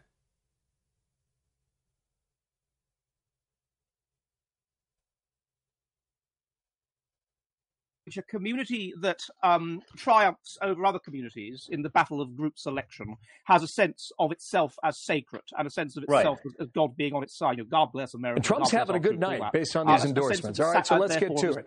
Uh, JD Vance is in yellow. You see how much yellow covers the map here throughout the state of Ohio. What you were talking about down here in the southwestern part of the state, this is Hamilton County. Uh, this is Cincinnati. Dolan expected to do well in this city, okay? But JD Vance lives there and he's holding his own right now. Just north north of here. You mentioned, uh, well, Butler County. Uh, doing well there. Also, there's a little town here called Middletown. It's right on the border of Butler County and Warren County. Why do I mention that? If you follow the book and the movie of Hillbilly Elegy, that is where J.D. Vance spent a lot of his youth. Remember, he was from Kentucky, moved to southwestern Ohio. That was a spot right there uh, in Middletown. You mentioned Clermont, too. Uh, listen, uh, Vance is doing really well here also. You mentioned Warren. Let me just jump over here um, to Warren County as well and just watch what Vance is doing. He's at 36%. So, this, I mean, you find a lot of Republican votes in southwestern Ohio. That is point number one. Point number two in the middle, you talked about Columbus, Ohio. This is Franklin County. Uh, Dolan expected to do well here. He, he, he's doing decent. Uh, but he's from northern Ohio, and I'm going to show you right now where he really expected to do well. I mentioned Delaware County, and I, I showed this a bit earlier today. This is where Trump had the rally with J.D. Vance, and he's at 35% in Delaware County. If Josh Mandel or Dolan really wanted to cut in Vance's lead, you expect to see that perhaps in counties like Delaware, quickly growing, uh, rather affluent. Uh, th- this is Cuyahoga County in Cleveland. Dolan's doing well here also, but again, it's it's the rest of this state where you see J.D. Vance just wiping up. You know, in the southwest and the southern part of the state, some of these rural counties, also up here in the northeast. Also, remember, remember when Trump won in 2016? We were at the board that night, Sean, and I was showing you that these are counties that have been held by Democrats for 50 years. And Trump broke through that wall. And but listen, I, I mean, there are going to be a lot of pieces written this week about Trump's endorsement and what it means. I can tell you that, I mean, this is J.D. Vance territory right now, okay? Go back a year and a half ago. This is Biden and Trump in Ohio and this is Trump winning easily by eight points. What we don't show on the map is what he did in 2016 when he won the state by eight points as well. Ohio is a red state. Ohio is a Trump state based on the two presidential elections. So far tonight, we come back here to the Senate race. Trump went in there and made endorsements in 12 different races, of which one I'm just showing you right now with J.D. Vance here uh, in Ohio, who looks to be in a comfortable position right now with about half of the vote counted. He made endorsements in 11 other races. So far tonight, he is nine for nine in the congressional races, and he is leading in the three others, including the Senate race. It's a pretty good night for the former president. On the Democratic side, Tim Ryan has been called for him. Uh, this uh, nobody was really thinking about this, right? Seventy percent of the vote counted for Tim Ryan. Uh, he is a Democrat. Okay, let's have a look at a tweet here from Joseph Cotto. He says, As I grow older, I come to like the America I live in less and less. It has no common culture, no core of identity, an increasingly polarized electric, electorate, a toxic pop culture, an ever more activist left wing media and academic government complex, and a generally ignorant populace. So is it really is it really America is just getting worse and worse and worse? Or is Joseph Cotto unhappy with his life and then he projects on to America? And I, I don't know which one, but I do notice with, with many people on the distant right, it's very clear that they're unhappy with their life and then they project on that unhappiness onto wider America. America has all the problems that Joseph Cotto lists, but I, I live in the same America with many of these problems, and uh, I feel like I'm as happy as a clam. So if if Joseph Cotto is not happy, I don't think it's America that's primarily at issue there. If you're unhappy, it's not primarily because of America, it's primarily because of you. The sanctity of life uh, and, and, all of this sort of thing. And uh, abortion um, and the fact that uh, Christianity, which I'm going to argue in a future book is highly group selected, um, um, it sanctifies life like that is mm-hmm. is uh, perhaps part of its success in a way that others others don't. I mean, abortion is perfectly acceptable. You know, you, you'll get women that are pregnant among the Yanomami of Venezuela, and they'll get their friends to jump on their stomachs. Um, right. Um, or they'll just commit infanticide. Level of assurance that J.D. Vance has been called well, Venezuela is a Catholic primary. It's it's interesting because there are going to be other states too. I know, for example, uh, Oz yeah, in Pennsylvania, who I'm supporting. Mm-hmm. Um, he's had tens and tens of millions of dollars. Uh, I believe President Trump has a rally with him uh, later this week. Uh, it's going to be interesting to see if that effect carries in a lot of you states. Got North Carolina and you got Georgia, and You're we, right. we, we got a story Yeah. to follow to see what this party does. All right, Bill Hemmer at the big board. Thank you, sir. When we come back, the great one, Mark Levin, and what. Yeah, the great one, Mark Levin. I really wonder what Mark Levin has to say. But if Donald Trump runs in, in 2024, he seems to be poised for a victory. Country, but Well, I, yeah, I, do certainly I do extends- continue. I don't think it extends to the Yanomamo. I think that they're, Well, they're, they have their own. And um, and exposure, of course, the Greeks practiced exposure. Uh, Aristotle wrote about his disbelief that the Egyptians didn't practice exposure. Right. Um, so it was perfectly. If you had an unhealthy child, you just left it out for the to be taken away, uh, whatever. And um, and so there was this. There's this sanctity of life element which they are lacking. But on the other hand, there is a there is something um, logical about it. I mean, if you think about the chaos that's happening in Ireland now, you've got this has gone from being an extremely religious conservative society, which it was the first time I went there in 2002, to within 10 years or a bit, a bit more than that, being re- more woke than England. And it's just incredible Yeah. how, it's- how much it has flipped. And um, it strikes me that it- it might be relevant to that that they didn't legalize abortion until a few years ago. Yeah. So all of these these these histrionic, narcissistic, psychopathic women who in England since 1967 would have been proportionately more likely to have abortions. In Ireland, probably would have been well, they wouldn't they would have been less likely to. Okay, the ones that had a bit of money would make their way to England and have an abortion in England. Um, that, that was a And uh, Marlo says Joseph Cotto is saying he's unhappy with America, not that he's unhappy. That armchair psych- psychologizing was was unnecessary. Well, it's just a general perspective. Like, why is it that a certain text or a certain event or a certain piece of music or a certain film or certain politics resonates with you? It says something about you. So when when I talk, I'm not just saying something about Joseph Cotto. If I talk about Joseph Cotto, I am in part perhaps talking about Joseph Cotto, but I'm probably primarily talking about myself. So if I'm saying something on abortion, ostensibly I'm commenting on abortion, but I'm probably saying more about myself. Whatever, use what language you will, you cannot say anything but what you are. And we cannot help but look out through the world through a particular pair of glasses. And when you change the pair of glasses, then you change your perspective on the world. So I wasn't slamming Joseph Cotto. I was just making the point that the position of the observer is an integral part of the data. And personal unhappiness is a driving force for the more extreme brands of politics. And it, I don't regard Joseph Cotto as extreme, but I don't believe that trends in America are the primary things that would make people unhappy, right? There's certainly some negative trends in America, but there are also some positive trends in America. Overall, the situation in America is not the primary cause of any Americans' unhappiness. A well-known phenomenon, the, the boat, the, the abortion boat to Liverpool to get an abortion. Um, but but uh, otherwise, uh, so you've just got this build-up of ghastly people, and those were the very people that were making their way on that bus to Belfast, singing their light-hearted song about abortion.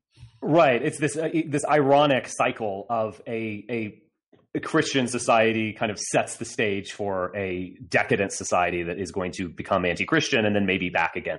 Um, I, I I would add this. I mean, I agree with most everything you're saying. I would, I would add this: the way that people argue for and against abortion is all within the confines of a rational liberalism. And so, for instance, yes, you can certainly find a pro-life Christian who will who will simply say, "This is in the Bible." No, you know, we follow the Bible literally. It's we can of course find that, but what you mostly How find is a, an argument that goes something like this: um, This person, first off, life does com- does begin at conception, even if the you know a, a- fetus or even an early multiplying cells are, are not conscious.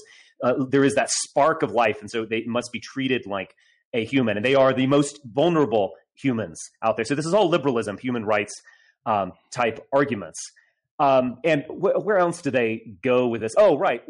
A lot of um, people who are pro-choice will talk about rape or you know child molestation or incest or, or some of these just really terrible things. And the the pro-life answer to that is well, it's you know rape, incest, molestation; those are already crimes. But the life, and, and so anyone who engages in that should be prosecuted. But the life in question is not the woman; it's actually the child, and the child has not engaged in rape or incest or child molestation. So his rights should be protected. But it's all that human rights kind of dogma. The other liberal version of this, whether you know, it might just be based on just pure choice and you know, oh, it's great to get an abortion so you can go have more sex and career or whatever. But if they actually want to explain it, they also explain it within terms of liberalism. So this is your body. And you are in control. You have total sovereignty over your body. You can do with it whatever you want. You can be abstinent. You could be a pornography actress. It's up to you. And a parasite in your body kind of does not have rights over you. So No, that, is the, child. That is, the, that is the movement to this individualistic worldview, which is. but which- both which are is- individualistic. I guess what Well, I'm saying is, I, I, I- per, permit me if I just say this, and I'm not trying to be uh, pretentious, but Kant, Immanuel Kant's he, he criticized pure rationality. What he understood is that if you engage in just pure reasoning, you are going to reach a paradox at some point. And Zeno found this out long before Plato. What, what he meant is you pure reason is actually limited, and you ha- it has to interface with the real world to be taken seriously. Both of those arguments, which I represented, are pure liberal reasoning, and they're both kind of right.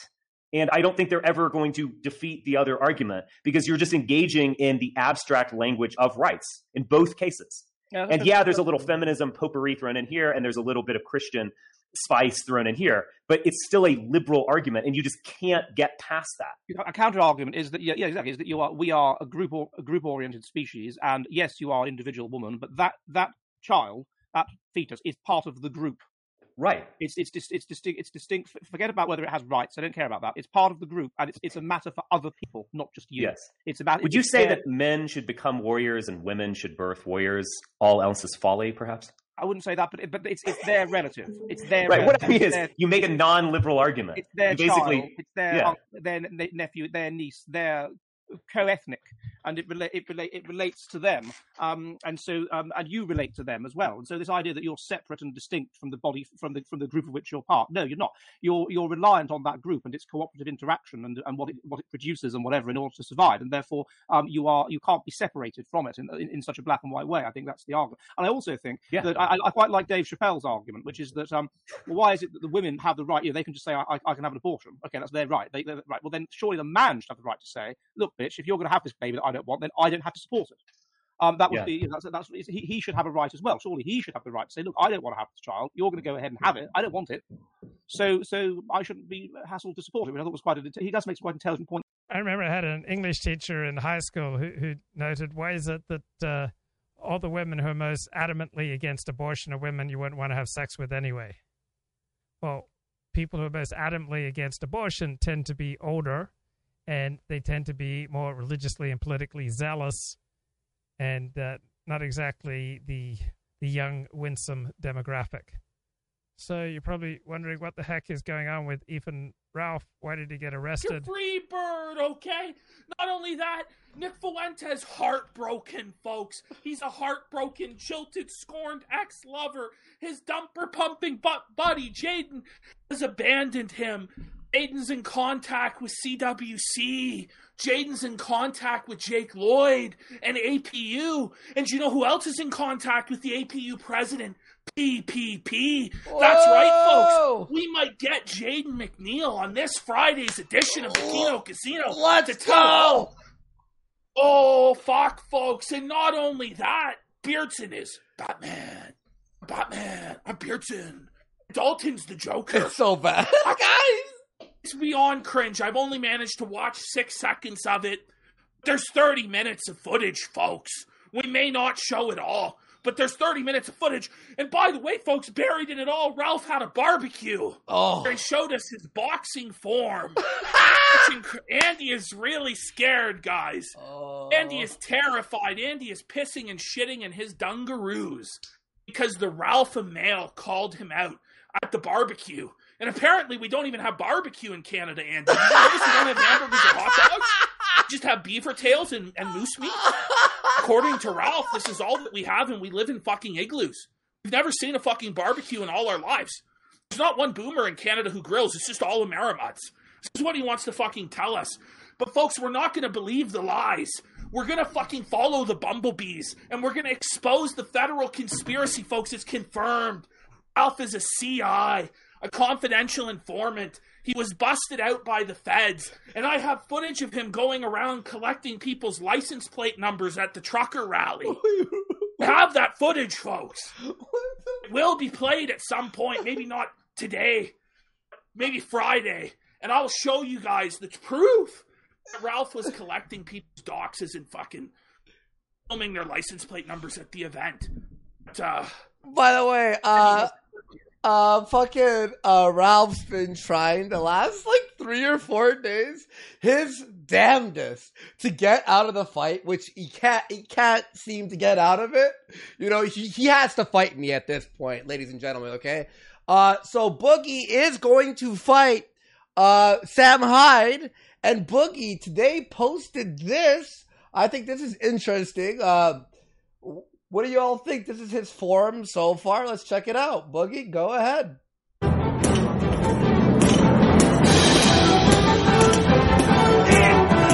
Power! Look at the raw power in those shots. A fucking mastodon, a sexual tyrannosaur pumped up on testosterone. Play it again. Look at the power. Look, at the that. animalistic Sam's done. Sam's done, Sam's- bro. Sam melted, buddy. Sam was going down. Going down in the very first round. Look at this fucking technique. Look at the fucking. Look at the way he times it, bro. Look at And it. people like think one, that- two, that one, American two. culture is in like, this is terminal some decline. Shit from Haven't Boogie. seen what's going on on saying, You know, he's if got the legs. if Sam, if Sam just agrees, if Sam just agrees to stand in front of Boogie, they just swing and don't move at all. Boogie has at least a one percent chance to win this fight. Can you imagine if he gets fucking throws, gets all of his weight behind one of those blows and just connects right Sam's chin? Sam gets rocked. He's wobbled. He comes in with the fucking mean left hook after and just puts him down for an eternity. Hey, hey, Sam Hyde will never fucking live it down. hey, your, hey, your internet's being a bit choppy, by the way. What a disaster. Hold on. Do you, do you want to see if you can fix it? By the way, thank you so much. Saying thank you all for the entertainment. Thank you so much. Son, I need to get it off the internet now. You know, like flamenco, he's like, flamenco's grandpa's ashamed of him. He's dead and he died ashamed of his faggot Yeah, grandson who got who got bummed up the ass. And I was like, maybe Ralph has the point here, you know. Maybe the grandpa really was ashamed of Flam. apparently, you know, Ralph emailed this like Flam's porn history to his whole family, which is pretty fucked up. But I was just waiting for like Flam's dad to burst into his bedroom and be like, "I'm cutting it down now, son. I need to get it off the internet now." You know, like because Flam lives with his fucking parents still. I was waiting for him to kick him off the internet. Yeah, I'm just watching this purely for research purposes. Oh man, what's what's happened to what happened to Ralph? Is that it for Ralph? But uh, fuck you, Ralph, you slimeball piece of shit for doing Wow, that to disavow. Flamenco's family. Oh, my favorite thing that he That was ever bad. did was the fucking barbecue. Like the, Andy, you see this, you motherfucker? Like it's, we'll watch it in a second here. Uh, Jack Tucson, uh, a Tucson for ten, sneaking up to people. No, no, but uh, yeah, thank you so much. Uh, Spring of Life for I am. Well, the break. I mean, Nick's saying it's Jaden didn't compliment him enough. I didn't get enough compliments, Guys, this is t- today's show is insane. It is absolutely a banger tonight. Everyone hit that fucking like button and welcome to the show. We're gonna get into it right after I am. Uh, and r- remember, we're reading all the donos that are under. T- like copper where I'm at, and it's hurting as fuck, folks. So we get like one megabit per. First of all, look at the this posture, dude. Everyone was like, No, like he's like a hunchback. Like fine. look at this chin, bro. It's like fucking like how many chins "Oh is that? my bro? god." Like what the fuck, man? There's like a meat bag hanging, bro. Well, well, Like- these like the- personal like- remarks. Come on, guys. Let- Look at the first the chin, only bro. honorable It's like argument is droopy, facts like he and has logic. Down syndrome or some sort of physical disability that involves mental retardation or. Ex- Oh, oh, I, I gotta disavow the, these kind of personal insults. Let's get back to the high-minded conversation. No Chappelle. Um, but but um, yeah, it's it's uh, it's. Uh, I I mean, there was a. But all the intelligent points is is when you get- get away from liberal rationality. I guess that, that's just what I'm, I'm trying to put forward. It's like engaging in pure mathematics to understand politics. It- You're just going to reach these weird paradoxes. Both liberal arguments are correct. I can't find like logical faults with them. But that just proves that that's not the way you should think about the world. And Dave Chappelle is a lot smarter than middle class liberal because he kind of gets it of like there are incentives involved here and so on. And I think it actually is moral to apply pragmatism to this to the case of abortion and ask who's having these abortions.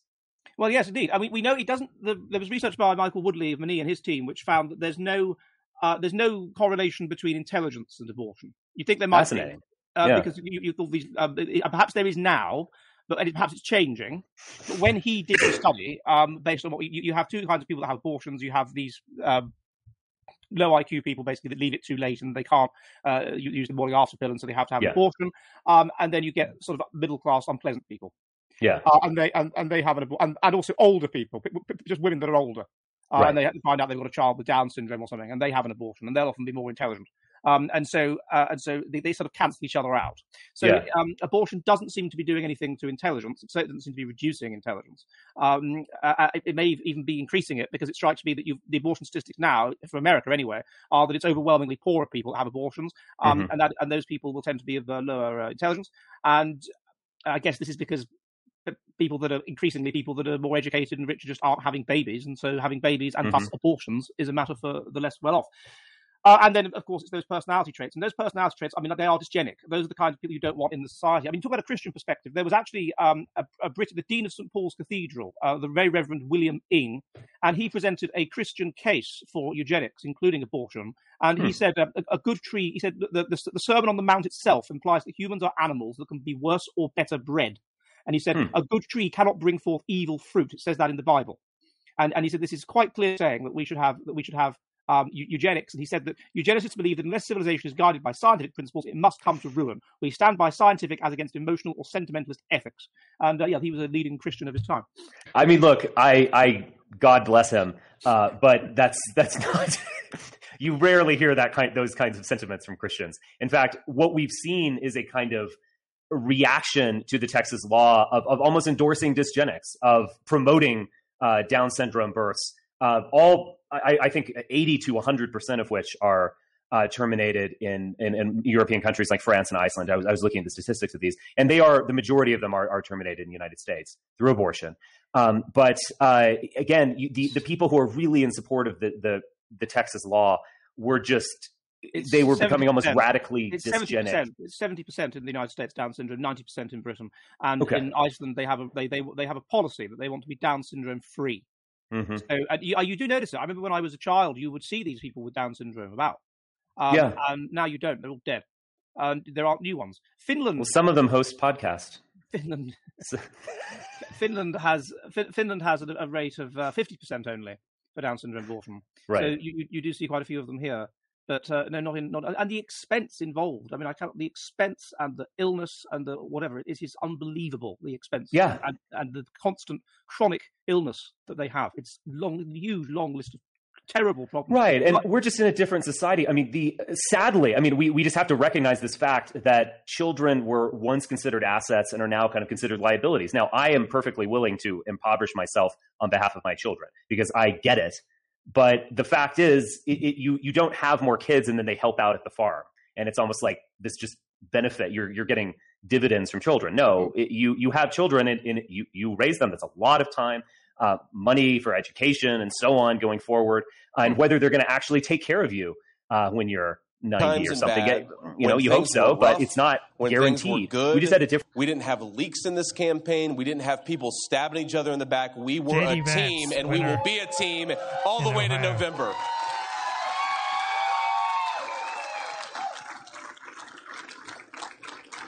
Um, I have absolutely got to thank the 45th, the President of the United States, Donald J. Trump. Ladies and gentlemen,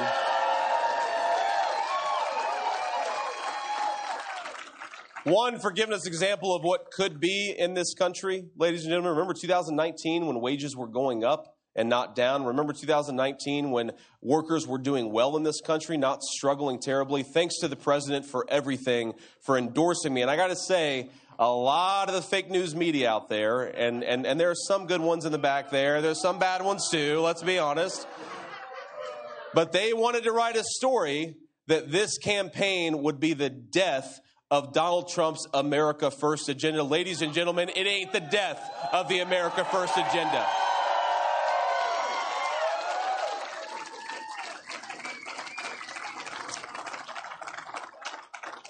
It wasn't just the president, of course. We had a lot of endorsements, especially some of our early endorsements. I want to make sure I, I give some shout outs to Penny Nance, uh, great advocate for life and for people all across the country. You know, Um, uh, let me go back to Okay, let's uh, check in on Russia versus Ukraine. Almost as big as Ethan Ralph versus Warski. Hey everyone, Peter Zeihan here coming to you from Colorado. Today I wanted to talk about the change in the Russian strategy, not necessarily from an economic point of view, but more from a political one. The key issue was that giant convoy on the third day of the war that was coming from Belarus down to Kiev, something like 40 miles long, thousands of vehicles. And it stalled out in a day because the Russians forgot fuel trucks. And then it got abandoned for a while because the Russians forgot food and logistical supply. And that's kind of been the defining factor of the war to this point is the Russians just seem to be utterly incompetent in logistics and multi-domain operations. So the West took one lesson from that, which I've already spoken to. The Russians took another one. The Russians now realize that they're not going to be welcomed in as liberators, and that means they view the entire Ukrainian population and anyone who supports them as a mortal enemy. The Russians feel that this is an existential crisis for them. They, they know that if they can't advance just through Ukraine, but beyond it, that they're not going to be able to survive in the long term from a strategic point of view. They just don't have the demographic strength to do it. So the whole idea is you use your troops to plug gaps, but first they have to get through Ukraine. And so they're falling back on a much older strategy, one they used against Napoleon, one they used against Hitler, one they used in Chechnya, one they used in Syria. And that is the complete obliteration of all civilian infrastructure. And the idea behind that is threefold. Number one, if you make an area uninhabitable uh, in industrial age, then people feel they have to leave. So number two, it generates a huge number of refugees by design. And then third, you have a lot of people who, for whatever reason, stay, uh, most of whom are not fighters, but the Russians don't care. Their idea is if you destroy all the civilian infrastructure and someone stays behind, then clearly they have an independent food supply that's coming from abroad. So clearly they are a fair game and you can kill them on sight. To that end, the Russians have recalled most of their Wagner Group mercenaries. They've recruited militants from within the Syrian space. They're tapping the Chechens. And basically, the Russians are advancing slowly with artillery until there's nothing left standing. And then they send in these groups to execute on site everyone they find. We also know from Russian intercepts uh, that the Bucha massacres were not one offs, they're happening throughout the space that the Russians have occupied. It's it's inhumane by really any measure, but the Russians are very good at fighting this sort of war. Also, by design, it generates a huge number of refugees. So, as Okay, I just want to check in with Fox News at the top of the hour here. Gingrich 360 uh, this weekend is going to be on which which do you identify with? If you think it ought to be Birthing Persons Day, you ought to be a Democrat. If you think it ought to be Mother's Day, you ought to be a Republican. It's that simple, and that's why they're going to lose, and I think lose maybe for two generations because they're just nuts. Yeah, well, I mean, look, if if Kevin McCarthy, if you're right, and apparently the president was not angry at the tapes that were released, and they have made amends, that's between them. I'm not getting in the middle of that. But if they follow your lead, that you laid out an agenda, a positive agenda to save the country, like you did in '94, it will be '94, 2010, and maybe even bigger. Uh, anyway, Mr. Speaker, thanks for being with us. Unfortunately, that's all the time we have left. Please set your DVR, never miss an episode. Thank you for making this show possible. Let not your heart be troubled. A great show. Laura, Laura Ingraham is next. Have a great night.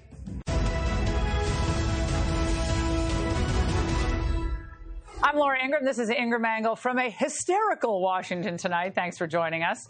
We're going to have more on J.D. Vance's big Ohio win a little bit later in the show and other races that went the America First way. But first, the anti Democrats. That's the focus of tonight. Okay, we'll pass on that. Let's get back to Zeihan. As of April 29, the day I'm recording this, we already know there's at least 8.3 million refugees who have fled the country, and another 7.7 that are internally displaced within the country. And the UN estimates that there's another 12 million Ukrainians who are trapped in place by the war because of either the destruction of the infrastructure or the shells are still falling. So that's Collectively, that's half, over half of Ukraine's pre war population. And we know now that the Russians are going to do this everywhere. Uh, it doesn't matter to the Russians who the target is. So, for example, the cities of Kharkiv and Mariupol have been under assault since the beginning. These are ethnic Russian cities. These are places that were relatively pro Russia before the war. They're certainly not now. And that means that the Russian strategy of tapping fifth columns before the war probably isn't going to carry on because whether you're a Russian in Kazakhstan or Georgia or Latvia or Moldova, you now know uh, that the Russians really don't care about not just their ethnic kin, but their their own ethnicity, and that changes some of the math. I don't think we failed, frankly. We, we conduct our military operation. It's not a war; it's a military operation. It has its own uh, strategy. It's, it has its own aims. Now, because of the size of the refugee community, it's already far larger than any refugee movements we have seen in history ever, and it's happened so fast. Uh, so more people are now displaced than during even the Indian partitions. Uh, and there's only so many people who can help. Uh, one of the groups that can help is a group called the AFYA Foundation, A-F-Y-A Foundation.org. It's a group that we have decided to help share uh, with the world, and I've got as many people as possible. AFYA is now uh, bringing gains across the entire country.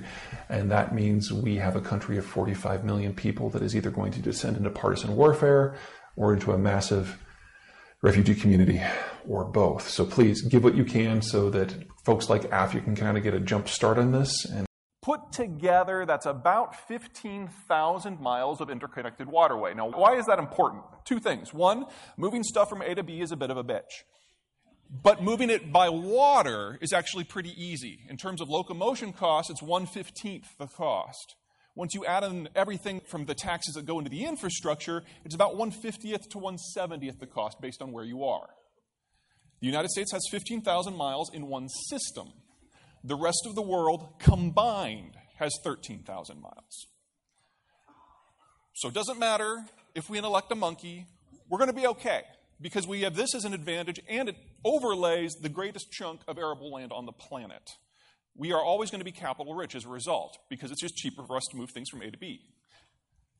Second, we are the only country on the planet that has a spatial orientation that allows us to have a major population on both trading basins. So when the Asians are in recession, we can trade with the Europeans. When the Europeans are in recession, we can trade with the Asians.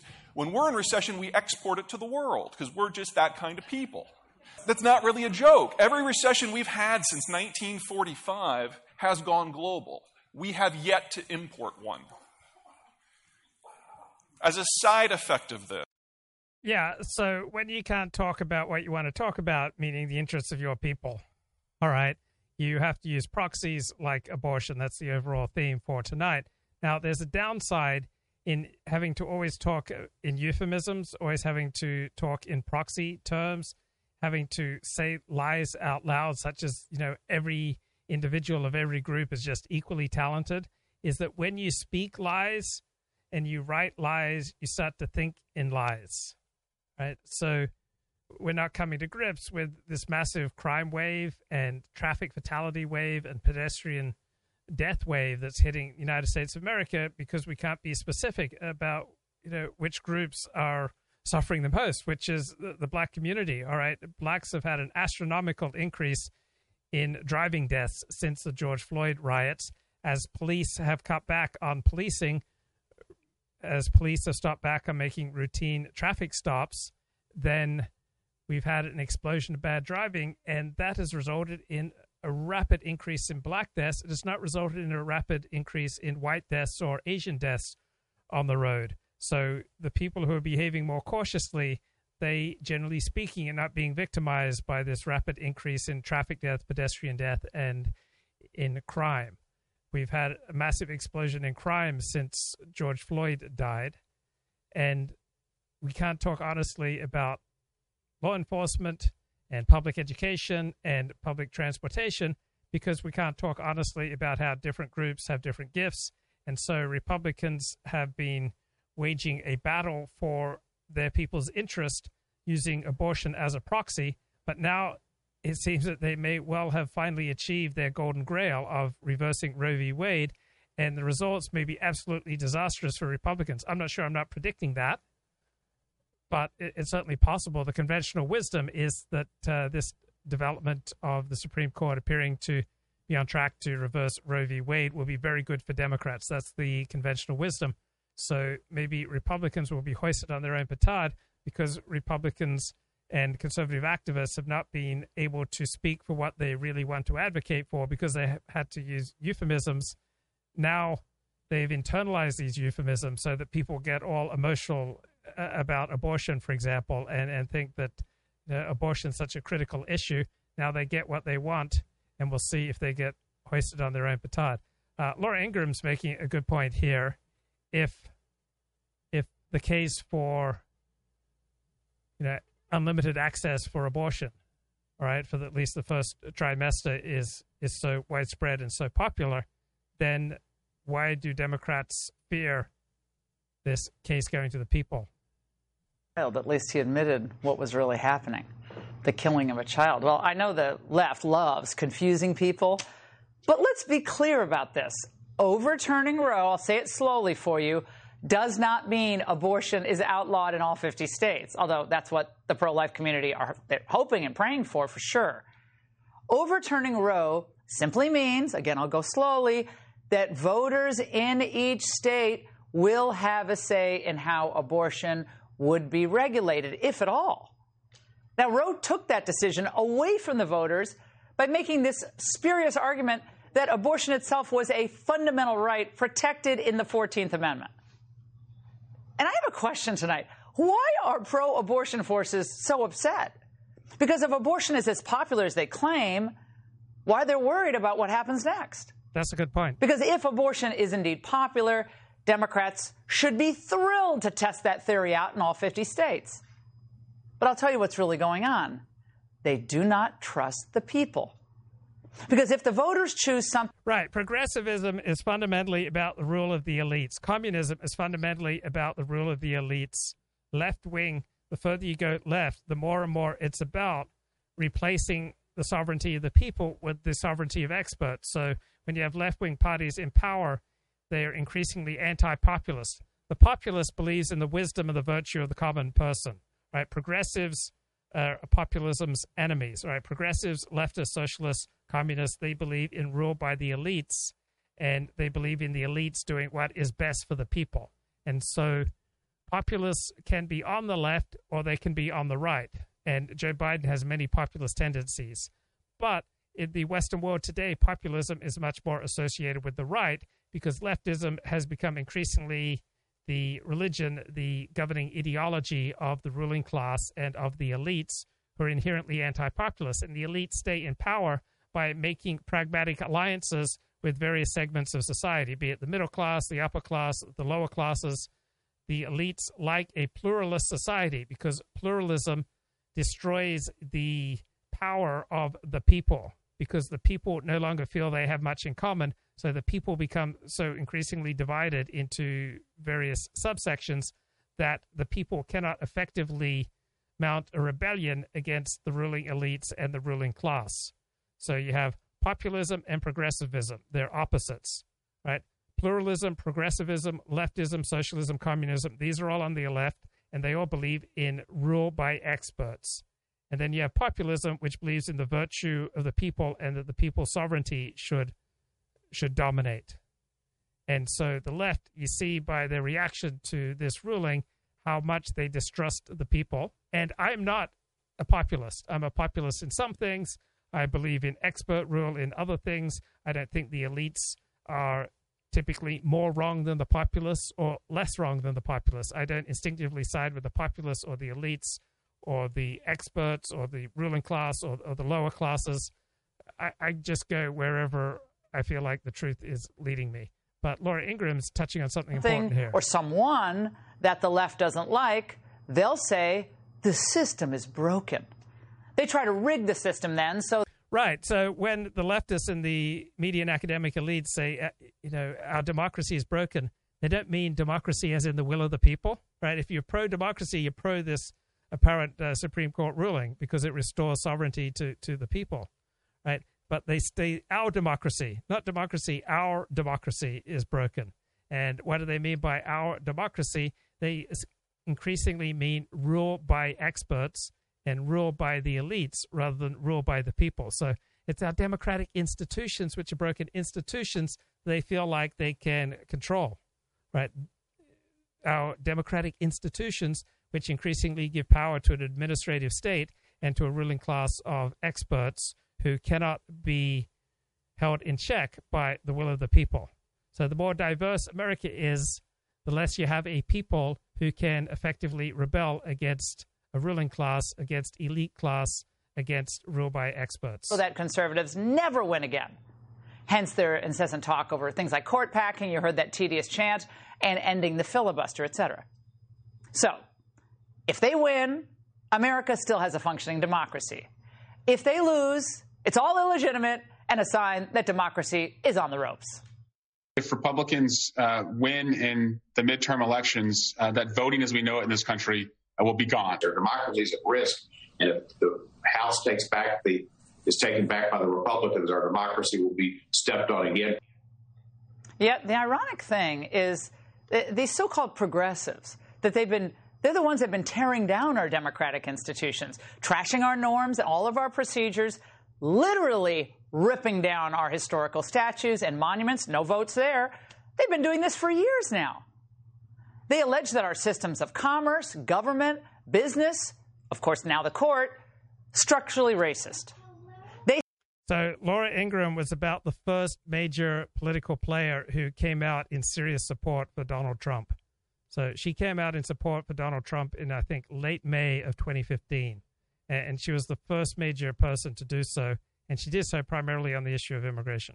They say our framers were racist, and now they want to prevent certain GOP candidates, even who they don't like, who and certainly don't think like someone they'll tolerate, like Mitt Romney. They want to prevent them from even running for office at all.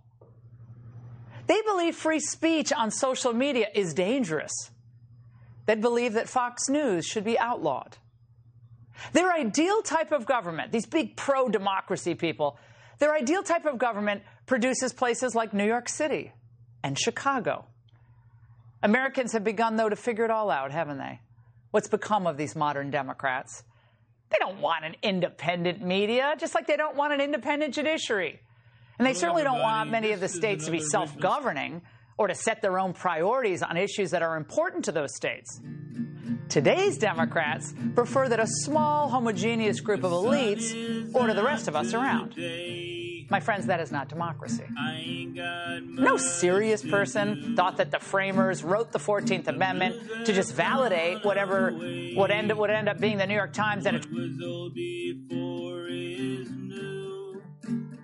a song from John Hinckley, We Are Drifting on the Sea. They're as tranquil as can be. It's all these things I feel. We are drifting on the sea. All the ups and downs I had along the way The long and mournful sounds. The hell I had to pay, but everything's alright. Everyone I know is free. The sun is shining bright. We are drifting on the sea. Everyone is here, waiting for the time. It is like the wind, so sublime. I am just a guy who made it through the rain. I really don't know why. I overcame the pain. But now we got a chance. It's just you and me. Different circumstance. We are drifting on the sea. Everyone is here, waiting for the time. It is like the wind, looking so sublime.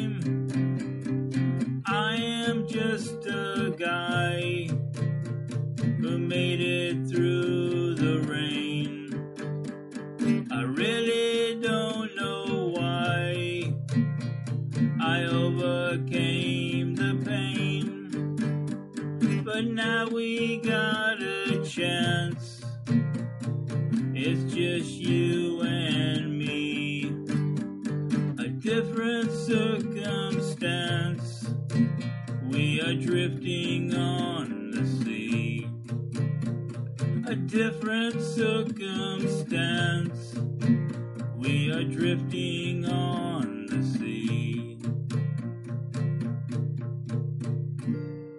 Thanks, John. Good night. Bye bye.